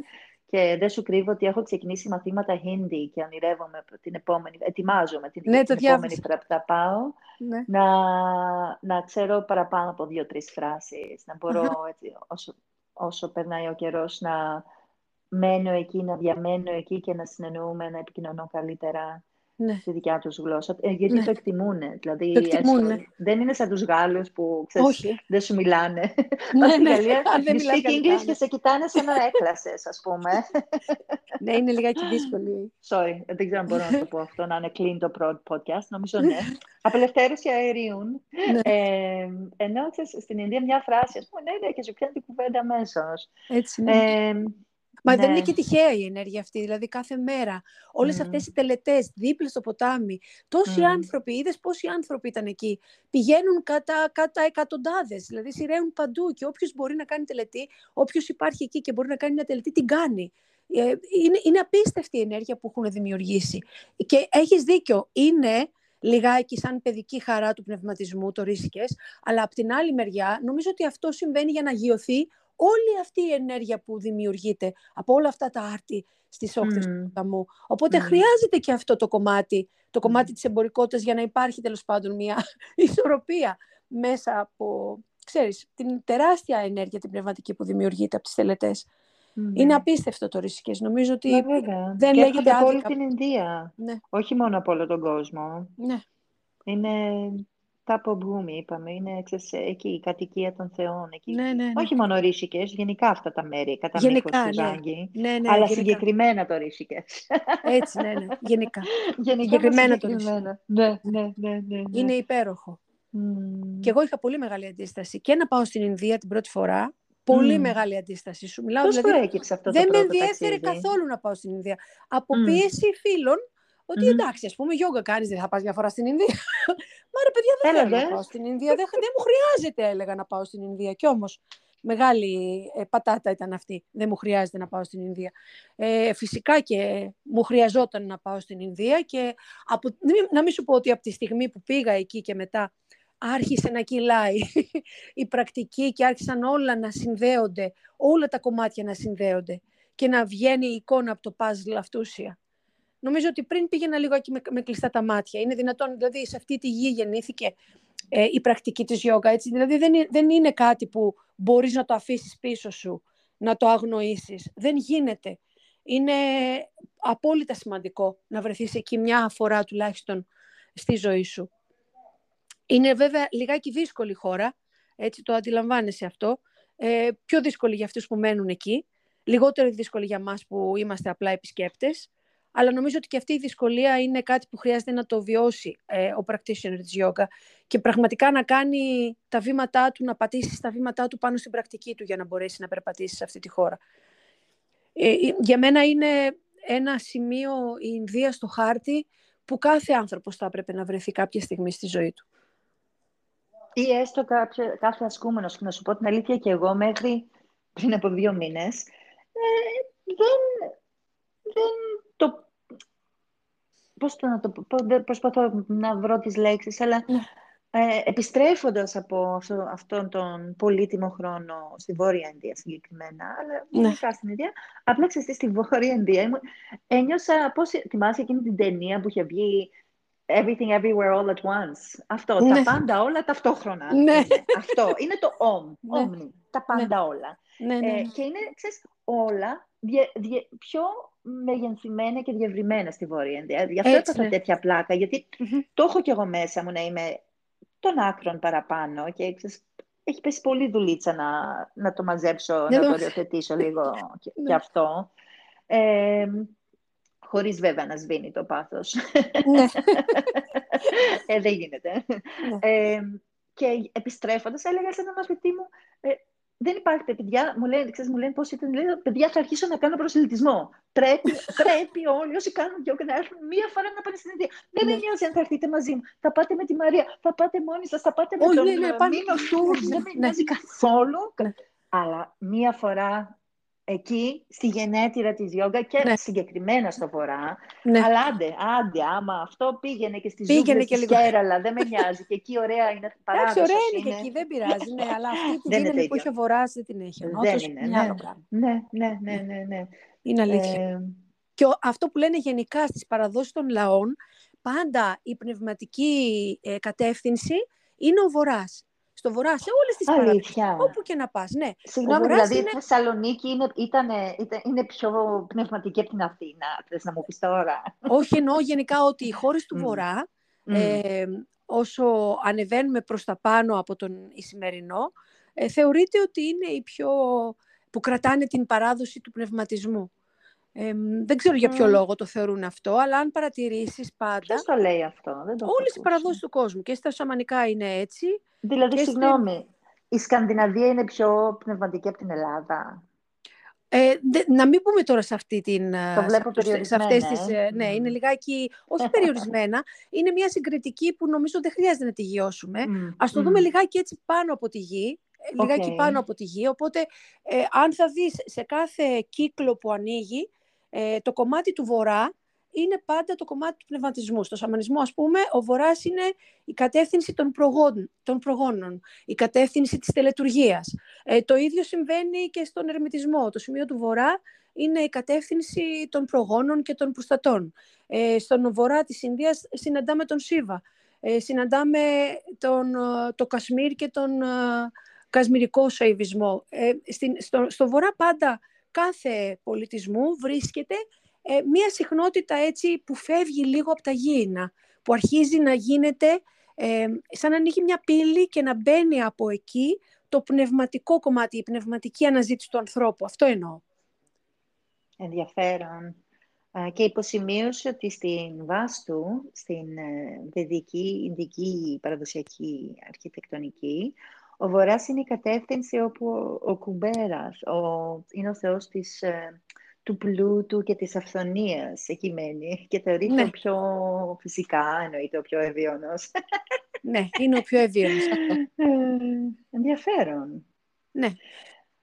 Μίλησες για σαμανισμό μόλις και αφήσαμε το μονοπάτι το δικό σου από εκεί που σε βοήθησε η πρακτική της Αστάγκα να θεραπεύσεις το σύστημα; Ναι, πραγματικά. Με είναι ένα μεγάλο άλμα από αυτό, που είναι το, την Αστάγκα, το πιο παραδοσιακό, το πιο ότι είναι guru-based ε, στο σαμανικό. Θέλεις να μας πεις πώς μπήκε... Πώς έγινε αυτή η σύνδεση; αν, μίλησε μας λίγο έτσι για τον σαμανισμό στη ζωή σου. Ναι, ε, με την πρακτική της Αστάγκα κατάφερα να θεραπεύσει το σώμα. Ε, δεν θεωρώ ότι η Αστάγκα είναι μια βαθιά παραδοσιακή πρακτική, γιατί όπως mm ξέρεις και εσύ, σαν σύστημα είναι πολύ νεότερο.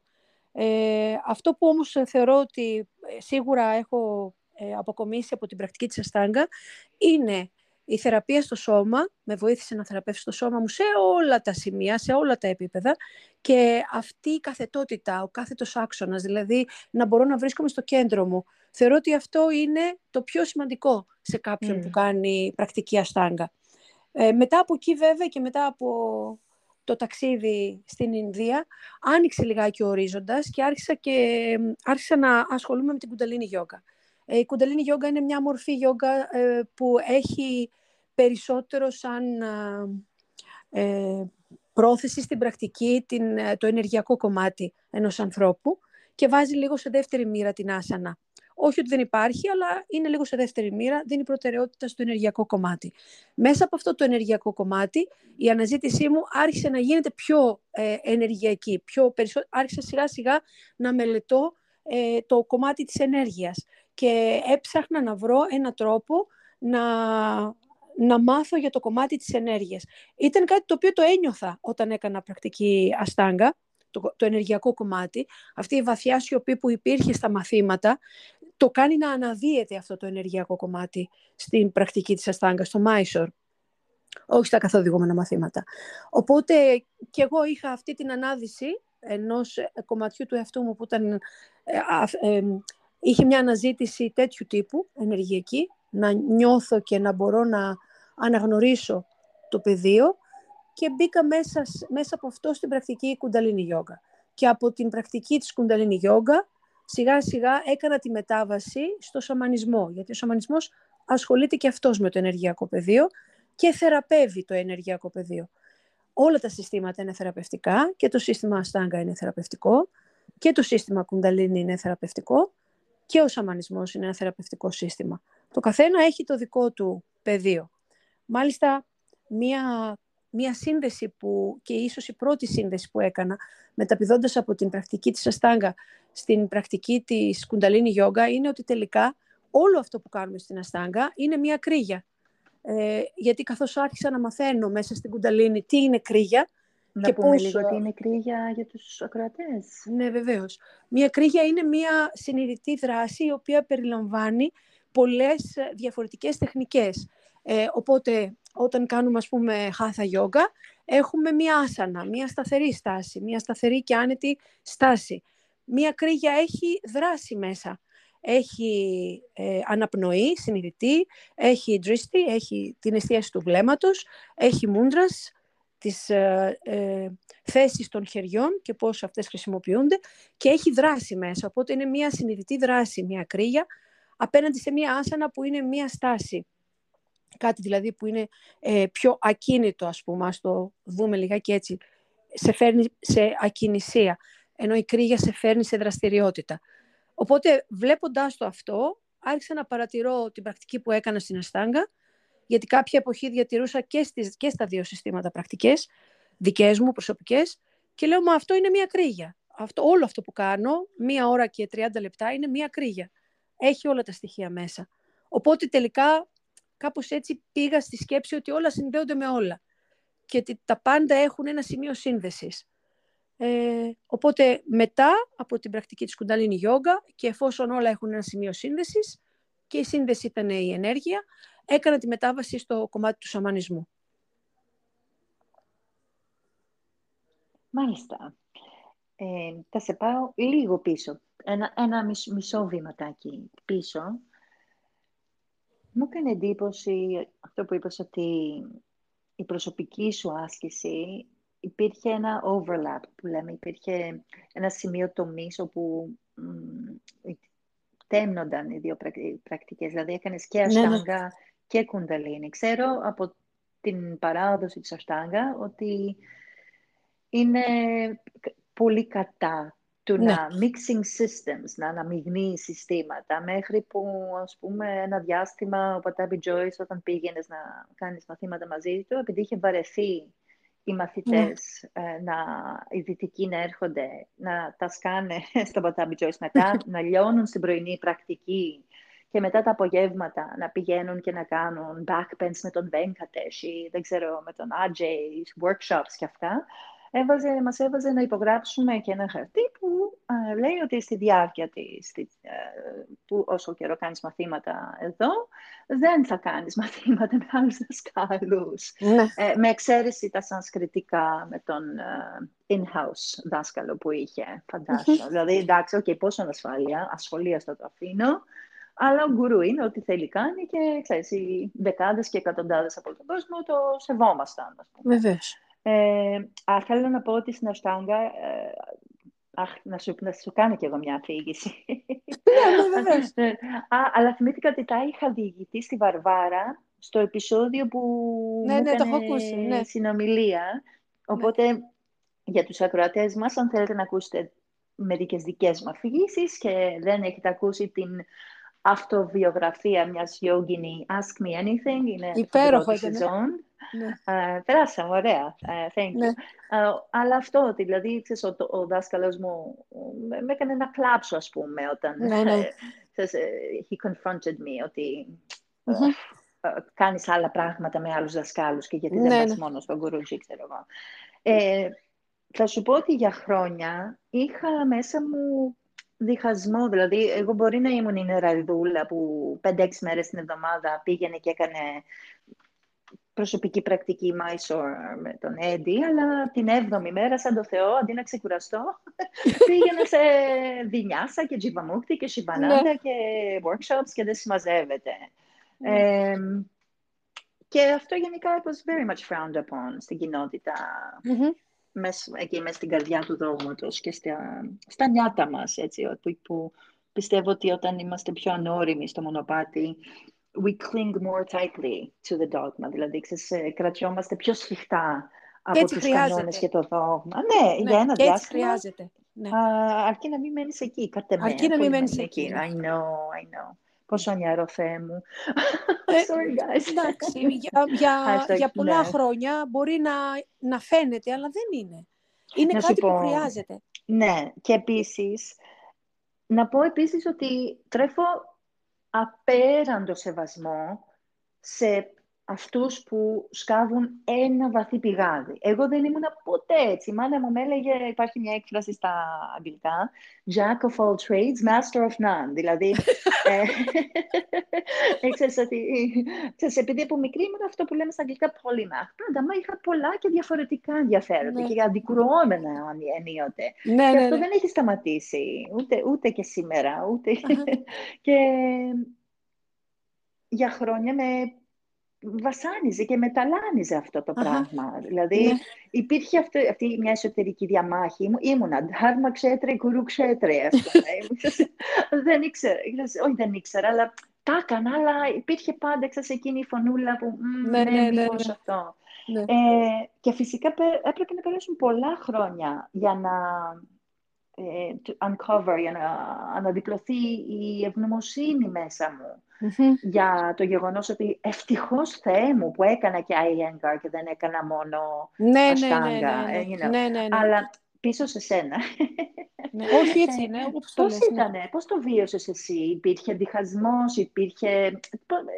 Ναι, πώς ήταν αυτή η, μετα... η περίοδος, φαντάζομαι η μεταβατική, μεταβατική που έκανες ναι. και τα δύο. Θέλεις να μας μιλήσεις λίγο γι' αυτό, ναι, γιατί φαντάζομαι ότι θα υπάρχει κόσμος εκεί έξω που μεταπηδά από μία, αν όχι γεωργική παράδοση στην άλλη, από μία σχέση στην άλλη. Γιατί οι σχέσεις μας και με τους δασκάλους μας είναι σημαντική και με την πρακτική μας. Βέβαια.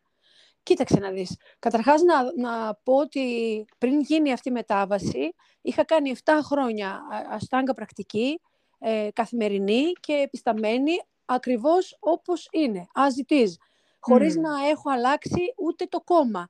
Και μάλιστα ήμουνα πάρα πολύ αυστηρή και με τον εαυτό μου και με τους γύρω μου, ότι κοίταξε να δεις, εδώ τώρα είσαι κάτω από τη σκέπη του γκουρού. Θυμάμαι όταν είχε έρθει ο Μάντζου πρώτη φορά στην Κρήτη, στο Ρουσόσπιτι. Να ε, πούμε συγγνώμη ότι ο Μάντζου Τζόις είναι ο γιος του Πατάβη, ο γιος του Πατάβη Τζόις, ο ιδρυτή ναι. της Αστάγκα Βινιάσα Γιόγκα. Ναι. Και είχε έρθει ο Μάντζου πρώτη φορά στην Κρήτη και ήμασταν μια παρέα ανθρώπων που είχαμε συγκεντρωθεί για να κάνουμε το πρώτο teacher training μαζί του. Δεν τον είχαμε ξαναδεί. Και έβλεπα τους ανθρώπους γύρω μου και ξέρεις, πάντα θεωρούσα ότι ο δάσκαλος χρειάζεται να, ε, να τον κρατάς με μια ιδιαίτερη συμπεριφορά, να τον σέβεσαι, ο τρόπος που του απευθύνεσαι, που του μιλάς, ο τρόπος που μιλάς για αυτόν όταν λείπει. Ε, έβλεπα ότι όλο αυτό το πράγμα με κάποιο τρόπο έπρεπε να διαμορφωθεί ε, γιατί δεν υπήρχε αυτός ο σεβασμός που χρειάζεται να δείχνεις στο δάσκαλο. Έτσι και αλλιώς ο δάσκαλος, ο γκουρού, είναι αυτός που κρατάει το, το σημείο του ανώτερου εαυτού σου. Μπορεί αυτή τη στιγμή να βρίσκεται σαν άνθρωπος, να τον βλέπεις ας πούμε απέναντί σου σαν έναν άνθρωπο, αλλά ουσιαστικά αυτός ο άνθρωπος είναι το σύμβολο του ανώτερου εαυτού σου. Οπότε όπως θα φερώσουν στον ανώτερο εαυτό σου, έτσι χρειάζεται να συμπεριφέρεσαι και προς τον γκουρού, προς το δάσκαλό σου. Ε, όταν λοιπόν ξεκίνησα να το κάνω αυτό το μίξ, είχαν περάσει 7-7,5 χρόνια που ήμουν απόλυτα strict στο δόγμα. Ε, και σε εκείνο το σημείο η μελέτη μου ε, μέσα στην ερμητική παράδοση με έκανε να μπορώ να διακρίνω πότε ένας κύκλος λέγεται μαγικός. Γιατί υπάρχει ένας, ε, ένας συγκεκριμένος ενεργειακός κύκλος που λέγεται μαγικός κύκλος και είναι αυτός ο κύκλος του δόγματος, όπως λες, έτσι, η σέκτα αυτή που κρατάει μια πάρα πολύ αυστηρή παράδοση. Οπότε αρχίζω και σκέφτομαι, κοίταξε να δεις τώρα, όλο αυτό είναι μια σέκτα. Ε, είναι κάτι που είναι απόλυτα κλειστό σαν σχήμα. Και κάθε κλειστό σχήμα δεν διευκολύνει την εξέλιξη. Γιατί είναι ένα κλειστό σχήμα, έτσι, είναι σαν τον ουροβόρο όφη. Το φίδι που τρώει την ουρά του συνέχεια. Δεν έχει από πουθενά άνοιγμα. Να μπορεί όλο αυτό να ανοίξει, να μπουν καινούργιες πληροφορίες μέσα. Όλη η διεργασία γίνεται στον κλειστό κύκλο. Φυσικά και έχει απόλυτη αναγκαιότητα αυτό να συμβεί, γιατί όταν ένας άνθρωπος χρειάζεται μια αναδιάρθρωση εκβαθέων ε, των πεπιθήσεων, των, ε, των ουσιών του, των στοιχείων του, χρειάζεται ένα κλειστό σχήμα, όπως είναι μια χύτρα που την καπακώνεις και μέσα εκεί γίνονται όλες οι διεργασίες. Είναι βασικό σημείο στην αλχημική παράδοση αυτό. Να, να κλείσει τον ιγκρέντο, να, να μαυρίσει όλο αυτό, να καεί για να μπορέσει να έρθει μετά το καινούριο. Ε, θεωρούσα λοιπόν ότι αυτά τα 7 χρόνια και κατά αριθμό και κατά δύναμη και ενέργεια που είχα καταθέσει ήταν ικανά για να μπορέσουν να με οδηγήσουν να κάνω ένα άνοιγμα σε αυτό τον κύκλο. Και γι' αυτό ακριβώς επέλεξα το σύστημα της Κουνταλίνη Γιόγκα, γιατί η Κουνταλίνη Γιόγκα είναι μια σπήρα. Δεν είναι ένας κύκλος. Είναι ένα σχήμα το οποίο έχει ανωδική πορεία, πηγαίνει προς τα πάνω, έχει ένα άνοιγμα. Οπότε εκείνη τη στιγμή, θεωρητικά, ε, άρχισα να αναμειγνύω τις πρακτικές για να δω πού θα με οδηγήσει αυτό το πράγμα. Οπότε μπήκα και στη θεώρηση της πρακτικής που έκανα μέχρι εκείνη τη στιγμή και την είδα σαν μία κρύγια, οπότε λέω, κοίταξε να δεις, τελικά το σχήμα δεν είναι κλειστό, εσύ έχεις μάθει να το βλέπεις κλειστό, αλλά δεν είναι κλειστό, είναι και αυτή μία κρύγια, γιατί κάθε κρύγια σαν δράση σου δίνει τη δυνατότητα να έχεις άνοιγμα σε αυτό που κάνεις. Δεν είναι απόλυτα ε, αποστηρωμένη και κλειστή. Ε, οπότε μέσα από αυτή τη θέαση και κάνοντας ταυτόχρονα και τις δύο πρακτικές, άρχισα σιγά σιγά να καθοδηγώ τον, την ενέργειά μου προς το μονοπάτι που ήθελα, που νιώθα εγώ ότι ήθελα να ακολουθήσω ψυχικά, με την ψυχική μου ενέργεια. Αλλά είχα θεραπεύσει πρώτα το σώμα. Είχα κάνει άπειρες ώρες διαλογισμού και άπειρες ώρες αναπνοών για να μπορώ να μπω εκεί και να κάνω αυτές τις τύπου ας πούμε παρεμβάσεις στα δύο συστήματα. Πιστεύω ότι αυτό το τελευταίο που ανέφερες είναι πάρα πολύ σημαντικό και δεν σου κρύβω η βασική και ίσως μοναδική μου αντίρρηση στο σύστημα, στο σύγχρονο της Κουνταλίνη Yoga, του Yogi Bhajan, την παράδοση, είναι ότι ο κόσμος μπαίνει χωρίς να έχει κάνει καμία προετοιμασία να σταθεροποιήσει το νευρικό σύστημα, το σώμα. Συμφωνώ απόλυτα. Και καίγονται. Και, και καίγονται ή δημιουργούνται ψυχώσεις. Δηλαδή, ξέρω ακόμα και άτομα που, έχει ε, κλειστεί, ας πούμε, σε ψυχιατρική κλινική, με, παίζοντας με αυτές τις φωτιές, χωρίς ε, προειδοποίησης, επειδή κακά τα ψέματα είναι και μπίζνα όλο αυτό για για την εκάστοτε ε, παράδοση του σύγχρονου γιόγκα, όπως και να έχει. Ε, και εγώ την κουνταλίνη, και πάλι μιλάω για την, συγκεκριμένα για την κουνταλίνη του Yogi Bhajan, που ναι. έχει αυτές τις αναφορές και στον συχισμό ναι. του Σιχ. Δεν ξέρω, το λέω συνέχεια συχισμό ναι, του ναι, Σιχ.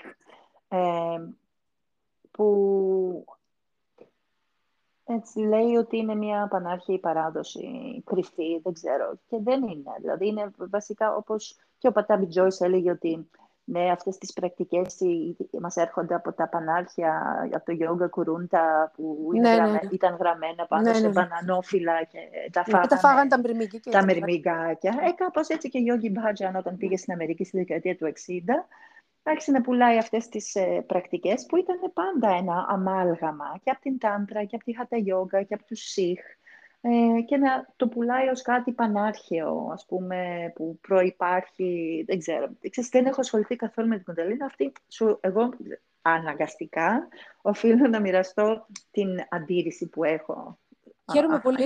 αυτό, αυτά, αυτά Χαίρομαι τα πολύ για την αντίρρηση. Μόνο. ναι. Δεν έχω άλλα. Χαίρομαι πάρα πολύ για την αντίρρηση, γιατί αν μου επιτρέπεις μου ανοίγει ένα τεράστιο πεδίο να πω κάποια πράγματα για, το, για την κουνταλίνη γιόγκα, που μπορεί να είναι, έτσι, είναι λίγο παρεξηγημένη η όλη φάση με την κουνταλίνη γιόγκα. Δεν είναι καθόλου τυχαία παρεξηγημένη, γιατί η κουνταλίνη γιόγκα ε, ε, κρατάει τις τεχνικές για να μπορέσει να απελευθερωθεί το δυναμικό του ανθρώπου, ώστε να μπορεί να γίνει ο άνθρωπος ελεύθερος άνθρωπος και κανένας επάνω στον πλανήτη ίσως να μην το θέλει αυτό το πράγμα αιώνες τώρα. Ε, όλες οι πρακτικές είναι κωδικοποιημένες και οι πρακτικές που λειτουργούν στο σύστημα του Yogi Bhajan είναι κωδικοποιημένες. Χρειάζεται δηλαδή να γίνει αποκωδικοποίηση των πρακτικών, που σημαίνει ότι ο δάσκαλος χρειάζεται να έχει κάνει τη δική του προσωπική εργασία και χρειάζεται βαθιά εργασία από την πλευρά του δασκάλου και πάντα με προσοχή ε, για να μπορέσει να αποκωδικοποιήσει τις πρακτικές. Το σύστημα λοιπόν του Yogi Bhajan είναι ένα σύστημα το οποίο ο Yogi Bhajan έχει ε, ιδρύσει. Ε, οι πρακτικές όλες που έχει, περιέχει το σύστημα είναι πρακτικές από πάρα πολλά άλλα συστήματα αρχαίων παραδόσεων. Δεν είναι οι πρακτικές του Yogi Bhajan. Ε, απλά ο Yogi Bhajan τις πήρε και τις πήγε στη Δύση. Ε, και έκανε όλο αυτό το σύστημα, σύστημα by Yogi Bhajan. Φυσικά και παίζουν πάρα πολλά σε σχέση με την εμπορικότητα και όλα αυτά που μπορεί να φαντάζεται κάθε άνθρωπος. Φυσικά και κάθε σύστημα πάντα έχει το σημείο που βρίσκεται στο peak και κάθε φορά έρχεται και η στιγμή που αρχίζει να κατεβαίνει αυτό το peak και αρχίζουν να βγαίνουν πολλά πράγματα επάνω, στην επιφάνεια, να αναδύονται. Ε, δεν είναι η κουνταλίνη γιόγκα του Yogi Bhajan. Η κουνταλίνη γιόγκα είναι ένα πανάρχαιο σύστημα το οποίο ανήκει σε πάρα πολλές ταντρικές και μη παραδόσεις. Χρειάζεται φυσικά απόλυτη πειθαρχία και αυτό και προσοχή, αλλά πραγματικά αυτό που είναι πολύ σημαντικό είναι κάποια στιγμή ε, οι ενέργειες αυτές να αρχίζουν να αποκωδικοποιούνται για να μπορέσει ο άνθρωπος να ελευθερώσει το δυναμικό του. Κουνταλίνη Γιόγκα έρχεται εδώ για να ελευθερώσει το δυναμικό ενός ανθρώπου και να τον κάνει να πιστέψει στο δικαίωμα της ελευθερίας του που είναι πάρα πολύ σημαντικό. Οπότε να τον απελευθερώσει μοιραία από τους πιθανούς δασκάλους μέσα σε εισαγωγικά που μπορεί να ρουφάνε από την ενέργειά του και να τον κάνει αυτούσιο να μπορεί να περπατήσει επάνω στη γη στα βήματα του ντάρμα του και όχι να είναι απλά ακόλουθος. Ε, αυτό δεν νομίζω ότι είναι και πάρα πολύ ε, κάτι το οποίο μπορεί να το θέλουν, ας πούμε, γενικά στις παραδόσεις. Ε, γιατί η παράδοση σαν έννοια σημαίνει αυτό που πήρα, ε, αυτό που μου μεταδόθηκε και μου παράδοσαν οι άνθρωποι που ήταν πριν από μένα και έχουν την εμπειρία, έρχομαι και το παραδίδω τώρα εγώ σε σένα, εμπλουτίζοντάς το με τη δική μου εμπειρία και όχι απλά έτσι όπως είναι, γιατί όπως λέγαμε και πριν, αυτό μπορεί να γίνει κάλλιστα ένα πολύ κλειστό σύστημα, κλειστός κύκλος, που να μην οδηγεί σε καμία εξέλιξη. Ενώ τώρα, έτσι όπως ακούμε τη λέξη παράδοση, τελικά παράδοση σημαίνει αυτό που πήρα από τους προηγούμενους που είχαν την εμπειρία, πάω και το δίνω αυτούσιο όπως είναι, χωρίς να δημιουργώ τίποτα, κανένα δημιουργικό βήμα μέσα σε αυτό. Οπότε η παράδοση μεταφέρεται ακριβώς όπως είναι, από τον έναν στον άλλο, και αυτό όλο μπορεί να γίνει ένα πάρα πάρα πολύ κλειστό σχήμα το οποίο να θυμίζει σέκτα. Νομίζω ότι κάθε άνθρωπος έχει ε, δικαίωμα αλλά και υποχρέωση βασικά κάθε πρακτική που παίρνει με κάποιο τρόπο να την εξελίξει θετικά και να μπορέσει να ε, τοποθετήσει μέσα στην παράδοση ένα-δύο μικρά στοιχεία, ένα-δύο μικρούς σπόρους, έτσι ώστε η παράδοση να εξελίσσεται και να την παίρνει όπως είναι και να τη μεταδίδει εμπλουτισμένη. Αλλά φυσικά όχι να εμπλουτίζεται αυτό από το εγώ του, αλλά να εμπλουτίζεται από μία εμπειρία που χρειάζεται να δημιουργηθεί στο σαμαστιχητή του, στην ισορροπία του δηλαδή. Οπότε ένας άνθρωπος αυτό που πρώτα που χρειάζεται να κάνει και ένας δάσκαλος πάνω απ' όλα, αυτό που χρειάζεται να κάνει για να μπορέσει να μεταδώσει μια διδασκαλία είναι να σταθεί σωστά στην πιο δύσκολη θέση από όλες που είναι το σαμαστιχητή. Ναι. Δεν ξέρω που, πού να το πρώτο πιάσω, αλλά έχω μείνει απέναντι στην, στον λόγο σου, έτσι με δέος, σαν, ένα, σαν ένας ήλιος που σε τυφλώνει. Συγγνώμη, με συγχωρείς πάρα πολύ. Δεν πιστεύω ότι είναι τόσο... Νομίζω ότι τα έχουμε συζητήσει ε, μεταξύ μας και με άλλους ανθρώπους πολλές φορές όλα αυτά τα πράγματα. Απλά τώρα επειδή το χρονικό διάστημα είναι συγκεκριμένο, προσπαθώντας να βάλω όλες τις πληροφορίες μέσα σε, ένα, σε μια πρόταση, μπορεί να βγαίνει κάπως Είναι καταπληκτικό, είναι. Ε, είναι καταπληκτικό, λέω. Όσον αφορά τα της παράδοσης, σαν καλός ζυγός, εγώ ε, είμαι σε φάση ναι και. δηλαδή, ναι, ναι, βέβαια θεωρώ ότι το να υπάρχουν, επειδή είμαι full πλασματάκι αναρχικό και εγώ και αντιδραστικό στη φύση μου ή αν όχι, ναι. από τη γέννησή μου, εν πάση δεν ξέρω. Η φύση μου πιθανώς να είναι κάτι πιο σατρικό, αλλά η προσωπικότητά μου, ας πούμε, να το θέσω έτσι, είναι σίγουρα full αναρχικό πλάσμα. Παρά τα αυτά, το γεγονός ότι μέχρι σήμερα, μετά από 25 χρόνια τριβής με κάποια, αν όχι όλα αυτά, ακόμα με έλκει και με κρατάει μια δομημένη πρακτική όπως η αστάγκα, όπως τα βεδικά μάντρα που έχουν πολλούς και πολύ ξεκάθαρους κανόνες είναι κάτι που μου δίνει αίσθηση ελευθερίας και είναι βαθιά ξεκούραστο. Νιώθω ότι ζούμε σε περισσότερο, θα τολμήσω να πω, από οποιαδήποτε άλλη στιγμή στην ύπαρξη του ανθρώπου, δεν είχαμε τόσες επιλογές για τόσα πράγματα. Δηλαδή, σε κάθε, σε κάθε επίπεδο της κοινωνίας, σε κάθε επίπεδο της καθημερινότητας και της πορείας ενός ανθρώπου, έχουμε περισσότερες επιλογές παρά ποτέ. Και για μένα που, εντάξει, είμαι και αργό να πάρω αποφάσεις. Δεν είμαι άλλο αποφάσεις. Άμα αποφασίσω, θα είμαι ακλόνητη. ξέρεις από την κόρη σου. Δεν ξέρω. Γι' αυτό για ναι. ε, είναι εξαντλητικό όλο αυτό. Δηλαδή, καταλαβαίνω απόλυτα τον Steve Jobs και άλλους που είχαν, ε, που είχα, που είχαν και ή ο, ποιος είναι ο, της Microsoft, ο άλλος. Ο, ναι, ναι. Ε, τέλος πάντων, της Apple, ο ιδρυτής. Ναι, ναι, ναι, ναι, Που έχουν, φοράνε ένα μαύρο, ε, πώς το λένε, pullover, jean και sportex και that's it. Και έχουν όλα τα, τα, τα, τα, τα δισεκατομμύρια του κόσμου. Το καταλαβαίνω απόλυτα. Δηλαδή, και στην Σάντανα, αυτό που κάποιοι λένε ρουτίνα και το δεν τους αρέσει, λένε καλά δεν βαριέσαι, εμένα με ξεκουράζει βαθιά, γιατί ο νους δεν είναι ποτέ, δηλαδή μου λέγανε, ας πούμε, φαντάζομαι και στο έχεις ακούσει, καλά δεν βαριέσαι κάθε μέρα το ίδιο, ε; Πάρα τι λες αυτό, τι, ε, τι λες, ναι. πώς απαντάς σε αυτό; Πώς απαντάω σε αυτό, ε, με πολλούς τρόπους. Απαντάω σε αυτό ότι αυτό είναι η βάση μου. Ότι αν χάσω αυτό, έχω χάσει τη βάση μου. Αυτό είναι το σαμαστητή μου. Είναι το δικό μου σημείο που μπορώ να πατήσω. Ο χώρος που μπορώ να δημιουργήσω πάνω στη γη. Και η άδεια που έχω πάρει από τους προηγούμενους να μπορώ να πατήσω πάνω στη γη. Το σέβομαι απόλυτα και το εκτιμώ αυτό το σημείο. Το μάντρα είναι αυτός ο κάθετος άξονας χρειάζεται οπωσδήποτε. Αν δεν υπάρχει κάθετος άξονας, δεν μπορεί να ξυπνήσει τίποτα. Και δεν μπορεί να πάει εκεί που πρέπει να πάει, δηλαδή στο 7ο κέντρο. Αρχίζει και ξεμακραίνει. Πηγαίνει δεξιά, πηγαίνει αριστερά, βγαίνει έξω από το σώμα, γίνεται διάφορα. Και αποδυναμώνεται στην πορεία αυτή. Αυτό το, όταν, όταν, όταν υπάρχει αυτό το παλιμπέρδισμα, όχι μόνο φεύγει, αλλά αποδυναμώνεται κιόλας. Βεβαίως, φυσικά, γιατί η δύναμη ενός νου είναι η εστίαση αν ένας νους δεν έχει εστίαση, δεν έχει δύναμη.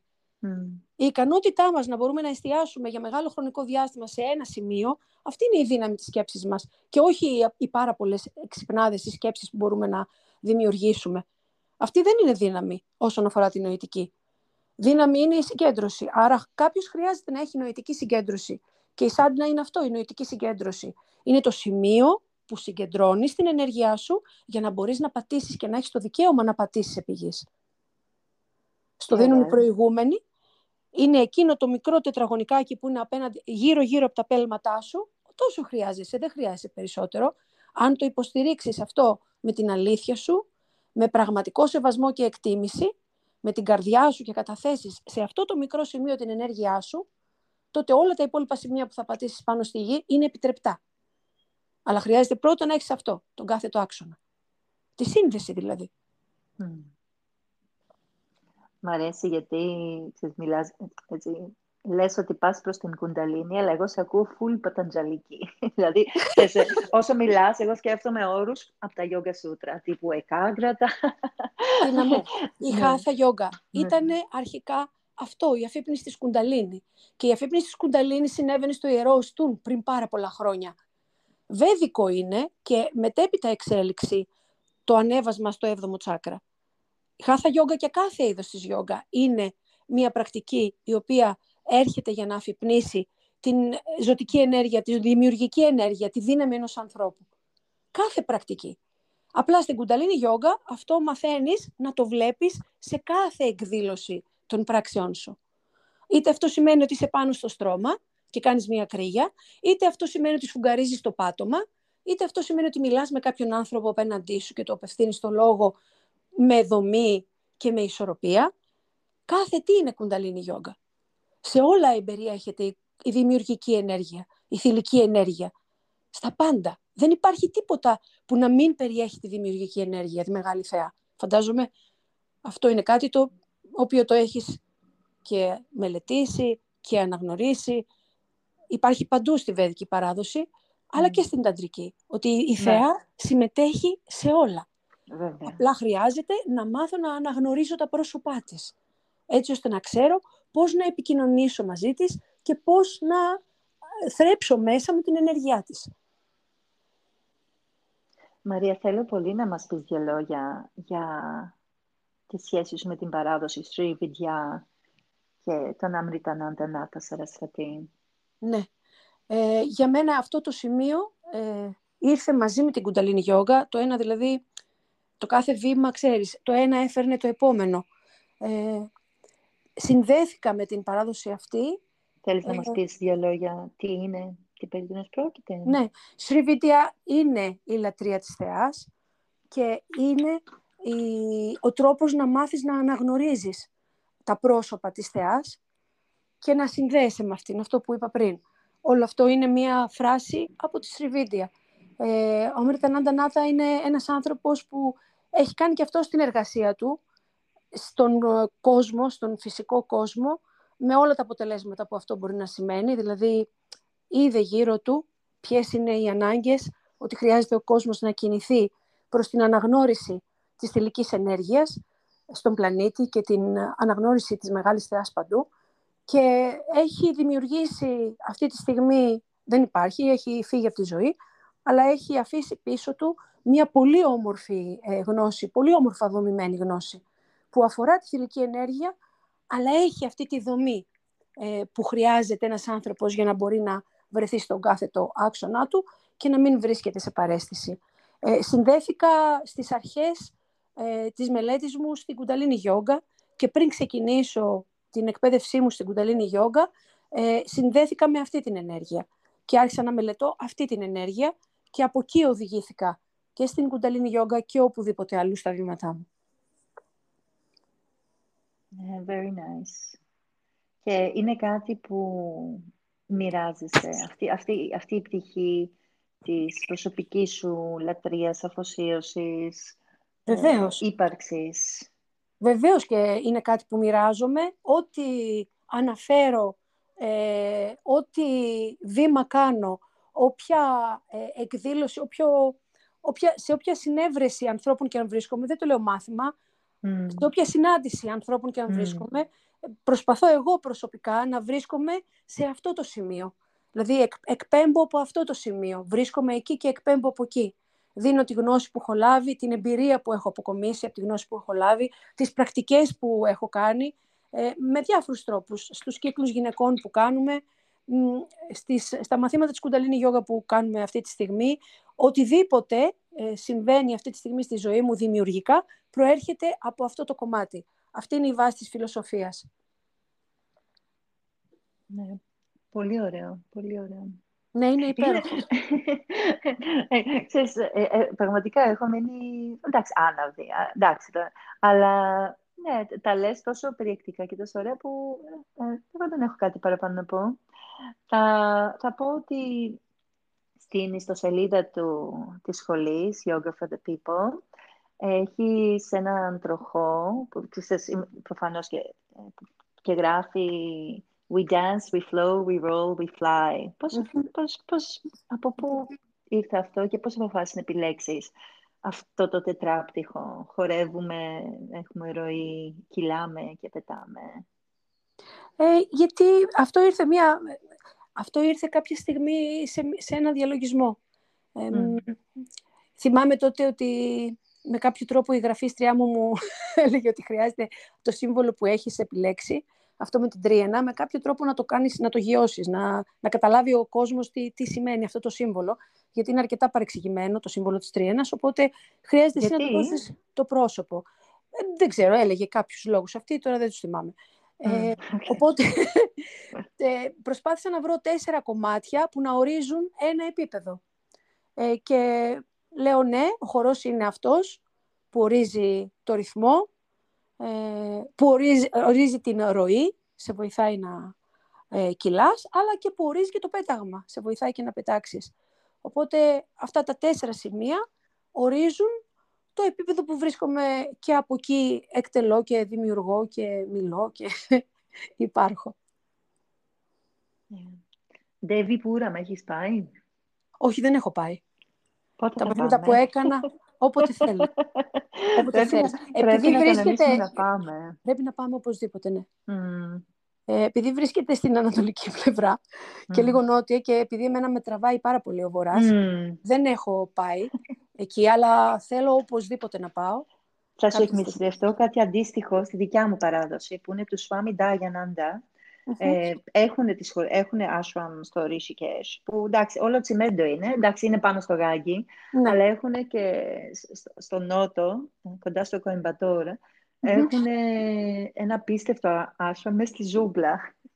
Και ξέρεις, Ναι. ονειρεύομαι και εγώ να, ξέρεις, να πάω Ναι. εκεί. Ναι. Εκεί, δηλαδή, Ναι. ε, εντάξει, καλά να είμαστε, να σου πω Μαρία, με αυτό το νέο άνοιγμα που κάναμε και ήδη. Το νιώθω αυτό, ότι ήταν Ναι. και για σένα μεγάλο άνοιγμα αυτό το πιο πρόσφατο ταξίδι σου στην Ινδία. Ναι, ήταν. Ήταν και αυτό, είναι και αυτό που κάνουμε τώρα αυτή τη στιγμή μαζί, γιατί δεν, ε, δεν ε, έχω μιλήσει για όλα αυτά ποτέ ε, δημόσια. Μμ. Ε, σε ευχαριστώ που ήταν ε, μια στιγμή που ένιωσα ότι είμαστε η μία απέναντι στην άλλη και μιλούσαμε και ήμασταν μόνοι μας. Δεν πέρασε ούτε για μια στιγμή από το μυαλό μου ότι μπορεί αυτά να άκουστούν λίγο παραέξω και αυτό είναι για μένα καλό, με, ένιωσε, έκα- με έκανε να νιώσω ασφάλεια. Μμ. Ε, ναι, νομίζω επίσης ότι δεν χρειάζεται, όσο και να θέλω να πάω εκεί και να θέλει η ψυχή μου να πάω εκεί, ε, μέσα από τη σαμανική διαδικασία νιώθω ότι μπορεί να υπάρχει σύνδεση οπουδήποτε πάνω στον πλανήτη, ε, όχι με τη φυσική παρουσία, αλλά με την ε, καρδιά και με την ε, νοητική ενέργεια ενός ανθρώπου. Αμήν. Οπότε- Αυτό είναι τόσο μεγάλη αλήθεια. Συγγνώμη, σε διέκοψα. Όχι, όχι, παρακαλώ. Παρακαλώ να με Ήρθε- διακόπτεις γιατί ξέρω, Μα δεν θέλω. Μα, ξέρεις, δεν βάζω τελεία. Απολαμβάνω τόσο πολύ να σε ακούω. Ε, αλλά α- α- αυτό είναι σημαντική υπενθύμηση.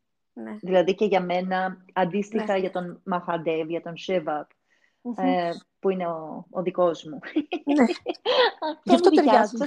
Πώς είμαστε, πώς ήμασταν όταν ήμασταν στο σχολείο, ξέρεις; Ποιος είναι ο Ισταντεύοντα ο δικός σου, ποιος είναι ο, λαχ, ο, ο, ο, της, της καρδιάς σου, ο, λαχ, ξέρεις, ο, ποιο, ποιο, ποιον λαχταράς, ποιο, σε ποιον αυτό. Ναι. Ε, ναι, όταν ήμουν πιο νέα, ήμουν πεπισμένη ότι ο Γκανέσα ήταν ο δικός μου και, ο- και, Ναι. και το ζούσα, ας πούμε. Αλλά μεγαλώνοντας βλέπω ότι, ε, ξέρεις, δεν δεν- δεν διαλέγεις εσύ. Όχι. Δεν έχ- δεν- I had no chance. Ναι. Αλλά μέσα στη, στον ξεριζωμό να φύγω από το Rishikesh, δεν Μμμ. δεν θυμάμαι ποιος μου το είπε, αλλά αυτό ότι ε, ναι, μια, μια δασκάλα γιόγκα από τη Νορβηγία, νομίζω, ίσως. Μμμ. Ήταν αυτή η υπενθύμηση ότι ο Μαχαντεύ είναι... Α, όχι, συγγνώμη, ένας, ήταν ένας ε, συνάδελφος από την Ισπανία που γνωριστήκαμε στο, στο ναό που πήγα- Μμμ. κάναμε ε, τις προσευχές για τον Σίβα. Και ξέρεις, εγώ έλεγα, ας πούμε, ότι αχ, και πώς θα πάω τώρα πίσω και θα αφήσω αυτό, αυτό το, αυτά τα μέρη που είναι διάχυτος παντού. Και με διόρθωσε, μου λέει, «Ναι, εγώ όταν πάω πίσω, ειδικά πηγαίνω στη φύση και είναι, τον βρίσκω παντού. Μμμ. Και ήταν Ναι. αυτή η υπενθύμηση ότι ε, όπως ξέρεις τι, όπως τα μικρά παιδάκια στα πρώτα Ναι. τους βήματα έχουν ανάγκη από πολύ χειροπιαστή ενθάρρυνση. Ναι, ναι, ναι. Έτσι και στη, Έτσι. στη βεδική γιογκική παράδοση, όταν ξεκινάς στα πρώτα βήματα της αφοσίωσης, της λατρείας, της σύνδεσης με κάποιο από αυτά τα φωτεινά πλάσματα, Ναι. βοηθάει να, είναι, να προσωποποιούνται, να, είναι, να υπάρχουν τα Ναι, ναι, ναι. μούτις, να υπάρχει όλο αυτό. Ναι. Και βήμα-βήμα, έτσι όπως ε, ξέρεις, τα πουλάκια που υποτίθεται ότι ξέρεις, η- η- οποιαδήποτε τα παιδάκια σιγά σιγά τα ενθαρρύνεις να φύγουν από τη φωλιά, να Ναι. ανοίξουν τα φτερά τους, Ναι. να δημιουργήσουν νέες κοινότητες, νέες οικογένειες έξω, μακριά από τη φωλιά, μετά από αυτή τη φροντίδα μέρημνα που έχεις πάρει Ναι, ναι, ναι. από το γονεϊκό περιβάλλον, από Μμμ. τη, τη, τη, τη βάση σου, όπως λέγαμε νωρίτερα, Ναι. ε, μετά, όντως, κοιτάς τον ήλιο, κοιτάς τον ημιτό. Αυτό, το, αυτό ακριβώς έλεγα, ας πούμε, στη, στη συζήτηση τη- που έκανα με τον εαυτό μου Ναι, ναι. για τα Ναι. δώρα της Ινδίας, ότι είναι διάχυτο, είναι εδώ. Εμείς ξεχνάμε, Ναι. εμείς τυφλωνόμαστε Μμμ. μπαίνει και μας τραβάει και λίγο κάρτο ο βούρκος της επιβίωσης και τα κατώτερα συναισθήματα. Αλλά όταν θυμόμαστε να κοιτάμε προς τα πάνω, είναι όλα εκεί διαθέσιμα για μας. Ναι, ναι είναι όλα εκεί ε, διαθέσιμα. Και, και σε κάθε... ευχαριστώ για την υπενθύμηση αυτή. Εγώ ευχαριστώ πάρα πολύ. Εγώ ευχαριστώ. Και Νιώθω... κάθε τι θα έλεγες; ναι, κάθε... Ε, υπάρχουν πάντα σε όλους τους λαούς αυτό που λέγαμε πριν. Αυτή η συμβολική κύκλη που δείχνουν τον ορίζοντα. Που είναι ο Βορράς, που είναι η Ανατολή, που είναι ο Νότος, ε, οι οποίοι έχουν επίπεδα. Και στο πρώτο επίπεδο μπορεί να σημαίνει αυτό ότι στην Ανατολή, ας πούμε, είναι η Ιαπωνία και στη Δύση, ας πούμε, είναι η Αμερική. Αλλά σε ένα βαθύτερο επίπεδο αυτό σημαίνει ότι στην Ανατολή είναι το φως του ήλιου και στη Δύση ας πούμε είναι η Δύση του ήλιου, το σκοτάδι. Αυτό μπορούμε να το, όταν συνδεθούμε βαθιά με αυτό το κύκλο και με οποιονδήποτε τέτοιο τροχό κύκλο, μπορούμε να τοποθετηθούμε στη ζωή μας. Και σε επίπεδο γήινο και σε όλα τα υπόλοιπα επίπεδα. Επομένως μπορούμε τα πάντα να τα βρούμε παντού. Και σίγουρα εσένα μπορούμε να σε βρούμε στον Κορυδαλό. ναι, σίγουρα εμένα μπορείτε να με βρείτε στον Κορυδαλό αυτή τη στιγμή. αυτή τη στιγμή, το τονίζω. Ε, ναι. και έχουμε και πολύ κοντά μετρό πλέον. Έχουμε αυτή πάρα πολύ μεγάλη τύχη να είμαστε κοντά στο μετρό. Το είμαστε περιμένετε πόσα χρόνια, ε; Το περιμέναμε πάρα πολλά ναι, χρόνια. Ναι, ναι, το καλέσαμε και μετά το περιμέναμε πάρα πολλά χρόνια.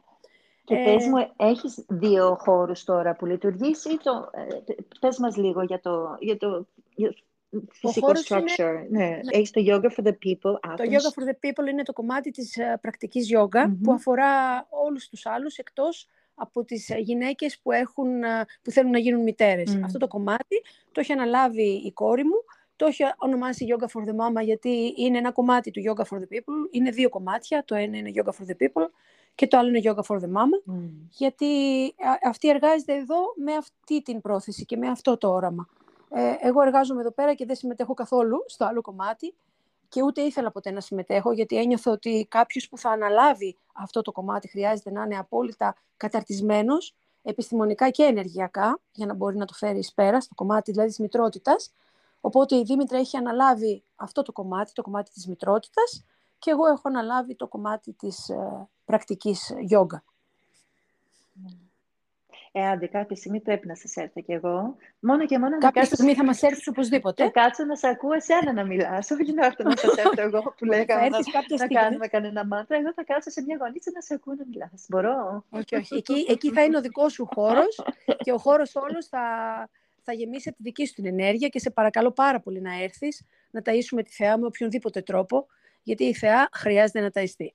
Mm. θα σε περιμένω οπωσδήποτε. Μόλις κλείσουμε θα βρούμε και μια ημερομηνία να το κάνουμε, γιατί αυτό είναι προτεραιότητα. Εγώ είμαι άνθρωπος που λέω πάντα ναι σε όλα την πρώτη φορά. Ναι. Οπότε θα πω ναι, ευχαριστώ ή τουλάχιστον το παλεύω αυτό.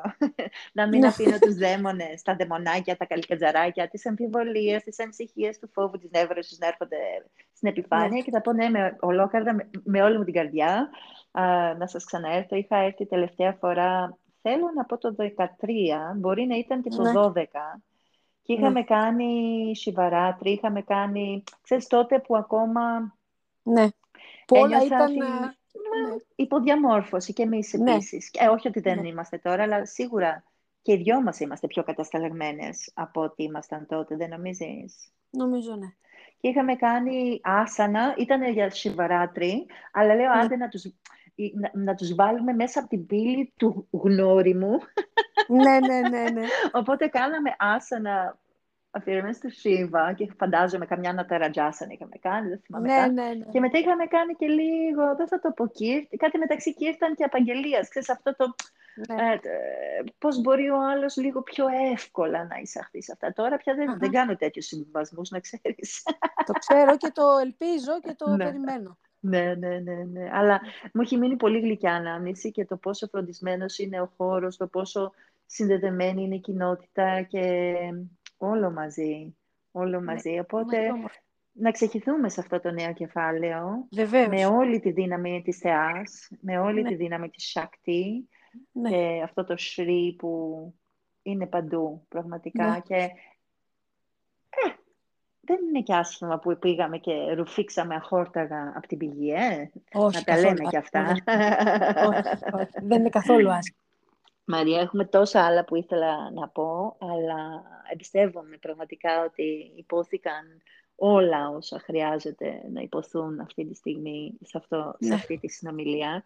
Σε ευχαριστώ με τη σειρά μου που αμέσως εκείνο το ολόκαρτο και βροντερό ναι που βρεθήκαμε για ίσα ίσα μια αγκαλιά και λίγα λεπτά ναι, στην ναι, παλιά ναι. σου γειτονιά στο Ρίσικε ναι. που συμπέσαμε ε, έτσι αυτό το, το λίγο και εύχομαι στο μέλλον όχι εύχομαι, το προσδοκώ να ξανασυμπέσουμε και να ξανααγκαλιαστούμε και να μοιραστούμε ό,τι είναι να μοιραστούμε. Μαρία, σε ευχαριστώ πολύ που ήσουν εδώ στο Yoga Marga podcast. Υπάρχει κάτι άλλο που δεν ανέφερες, που δεν είπαμε, που ήθελες να αναφέρεις κλείνοντας; Ε, όχι, δεν υπάρχει κάτι. Όλα όσα έπρεπε να αναφερθούν, αναφέρθηκαν. Mm. Τα υπόλοιπα που δεν αναφέρθηκαν, μάλλον δεν χρειάζεται να αναφερθούν. τέλεια, τέλεια. Σε ευχαριστώ να έχεις μια υπέροχη μέρα, Μαρία. Να είσαι καλά, χαρά. Καλημέρα, χαρά.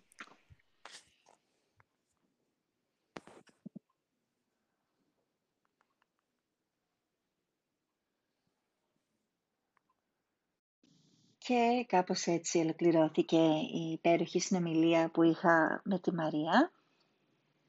Κράτησα αρκετά πράγματα. Δεν ξέρω αν και εσείς όπως έκανα και εγώ, κρατούσατε και κάποιες σημειώσεις, κάποιες ωραίες φράσεις, σκέψεις, προτάσεις. Αλλά αυτό που είπε είναι κάτι που, ας πούμε, θα σας πω τι είπε. αυτό που είπε συγκεκριμένα, ότι από τη στιγμή που πήγε η Ινδία άρχισαν να, τα κομμάτια να συνδέονται. Ξέρεις, αυτά τα, αυτές οι πτυχές μας που τις νιώθουμε ως σπασμένες, ραγισμένες, οτιδήποτε. Και αυτό είναι κάτι που το ένιωσα και προ 20 ετίας και σίγουρα το ένιωσα ίσως και περισσότερο τώρα, γιατί ήξερα, γιατί μου είχε λείψει.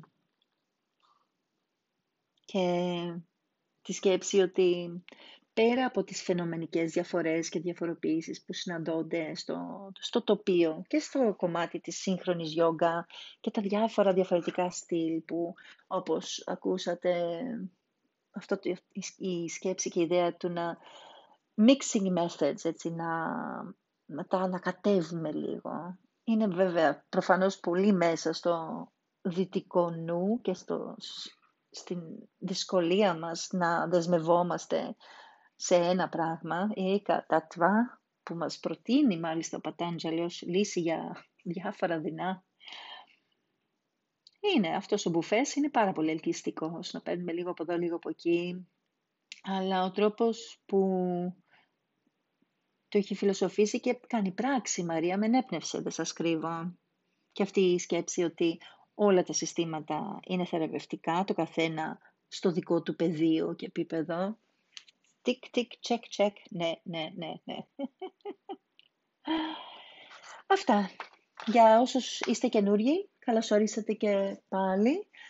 Να αναφέρω ότι η, το, η εισαγωγή μου ήταν πάρα πολύ μικρής, μικρής διάρκειας σε σχέση με οποιοδήποτε άλλο επεισόδιο. Αν τύχατε σε αυτό το επεισόδιο ως πρώτο επεισόδιο, δεν συνηθίζω να μην μιλάω στην αρχή του επεισόδου. Αντίθετα, μιλάω αρκετά και συχνά αποκαλύπτω και προσωπικά πράγματα που ίσως μετά το ξανασκέφτομαι λίγο, αλλά παρά τα αυτά πατάω εκείνο το μαγικό κουμπάκι που σημαίνει ότι το μοιράζομαι με σας, καλός και κακός, για, ως ένα παράδειγμα της διαφάνειας που επιδιώκω να δείχνω και να αποπνέω ως άνθρωπος, ως δασκάλα, ως οτιδήποτε.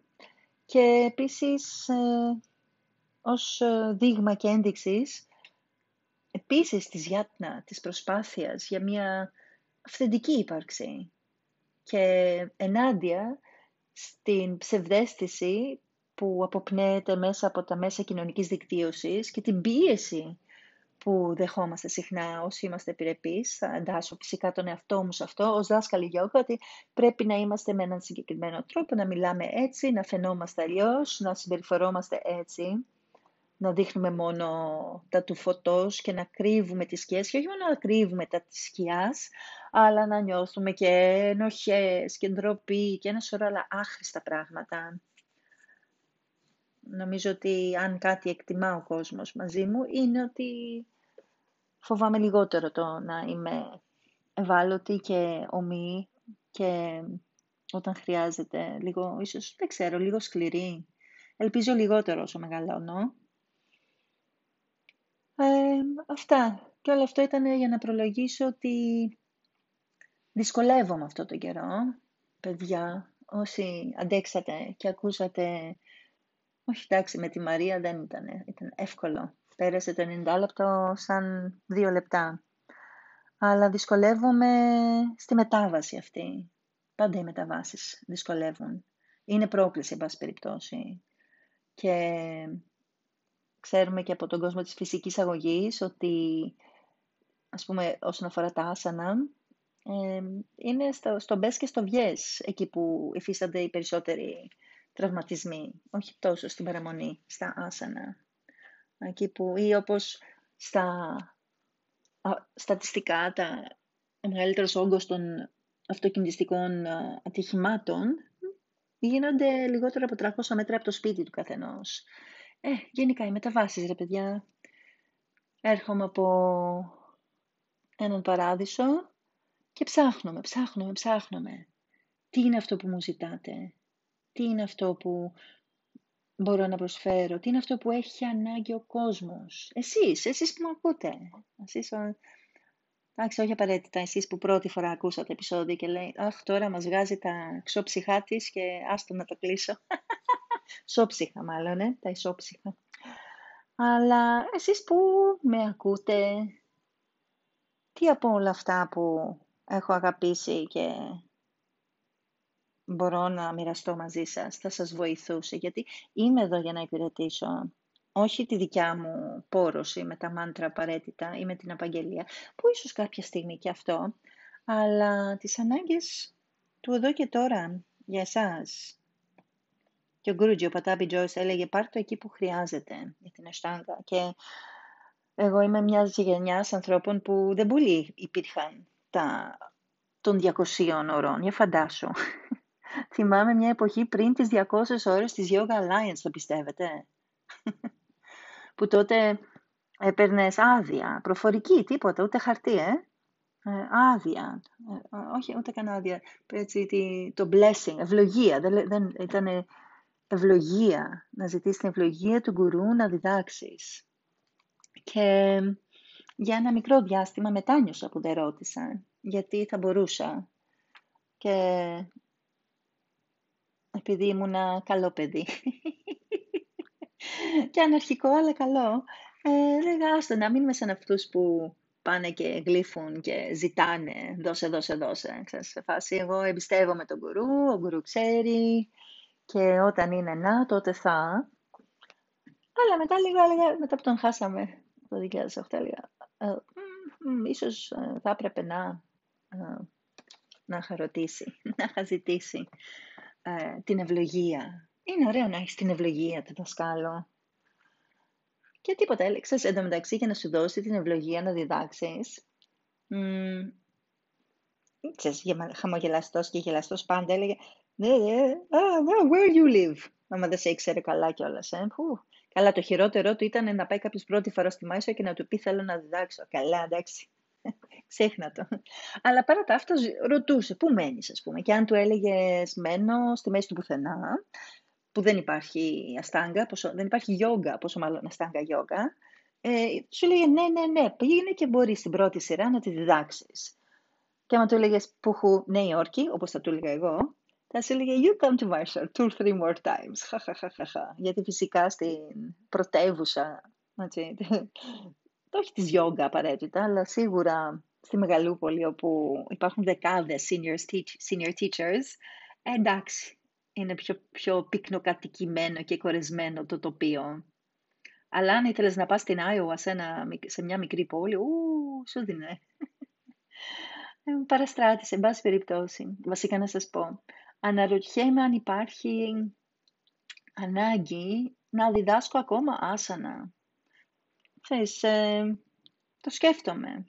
Και να σας πω την αλήθεια, εάν δεν είχα καταπληκτικά εργαλεία στο τσεπάκι και δεν μπορούσα, ας πούμε, σε ζήτημα λεπτών συχνά να λύσω μειοσκελετικά και ψυχοσυναισθηματικά θέματα μαθητριών και μαθητών, ε, θα έλεγα ναι, καλά είναι, θα βάλω τα σανδάλια μου στην πάντα, το στρωματάκι, εν περιπτώσει, και θα κάνω τη μετάβαση, ούτε καν niche, έτσι, αυτό που οι μαρκετινγκίστες αποκαλούν micro niche, δηλαδή το, η γονίτσα μέσα στη γονίτσα, που είναι αυτό το κομμάτι, το θεωρητικό της φιλοσοφίας των μάντρα και των σανσκριτικών. Και ίσως, ίσως να είναι αυτό το μονοπάτι. Εμπιστοσύνη, εμπιστοσύνη, εμπιστοσύνη. Λίγο, λίγο. Όπως είπαμε με τη Μάρια, εγώ δεν την έχω την εμπιστοσύνη μέσα μου καθόλου.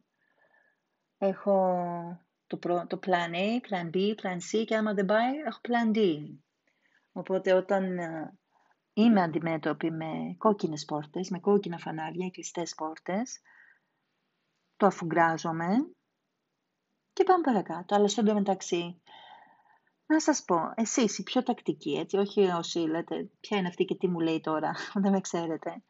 Αν υπάρχει κάτι, όχι αν υπάρχει κάτι, πείτε μου τι θέλετε από μένα, τι θα θέλατε να δείτε με το νέο έτος. Γιατί ειλικρινά, ξέρεις, είναι αυτή, αυτό που αποκαλούν η τυραννία και η παράλυση, παρένθεση, η τυραννία της επιλογής. Που αποδεδειγμένα, αν έχουμε πολλές επιλογές, είναι πολύ δύσκολο να διαλέξεις. Ε, κάπως έτσι και εγώ τώρα ψάχνω με ψάχνω. Οπότε αν έχετε, βάλτε μια ψήφα. Έχετε τη δυνατότητα, νομίζω, να αφήσετε και ηχομήνυμα που, το, που είναι άμεσο. Πατάς ένα κουμπάκι και μου λες δύο λόγια. Θα χαρώ πολύ να σας ακούσω. Ή εννοείται μπορείτε να μου στείλετε μήνυμα στο email tinazim.gmail.com Βρείτε με στο Instagram tinamyzim ή tinazimaraki και στο Facebook. Λίγο επαφή, επικοινωνία, σύνδεση. Γι' αυτό δεν είμαστε εδώ εξάλλου. Για να θυμόμαστε ότι δεν είμαστε μόνοι. Δεν περνάμε ό,τι περνάμε σε απομόνωση. Και όπως πολύ ωραία είπε η Μαρία, όλα συνδέονται με όλα. Τα πάντα έχουν σημείο σύνδεσης. Και για σας που επιλέξατε να συνδεθείτε σήμερα στο Yoga Marga Podcast, θα σας ευχαριστώ και πάλι. Εκτιμώ την επικοινωνία και την επαφή, αλλά και μόνο την ακρόαση. Και ανυπομονώ να τα πούμε την επόμενη εβδομάδα κάπου εδώ, στα μονοπάτια του Yoga.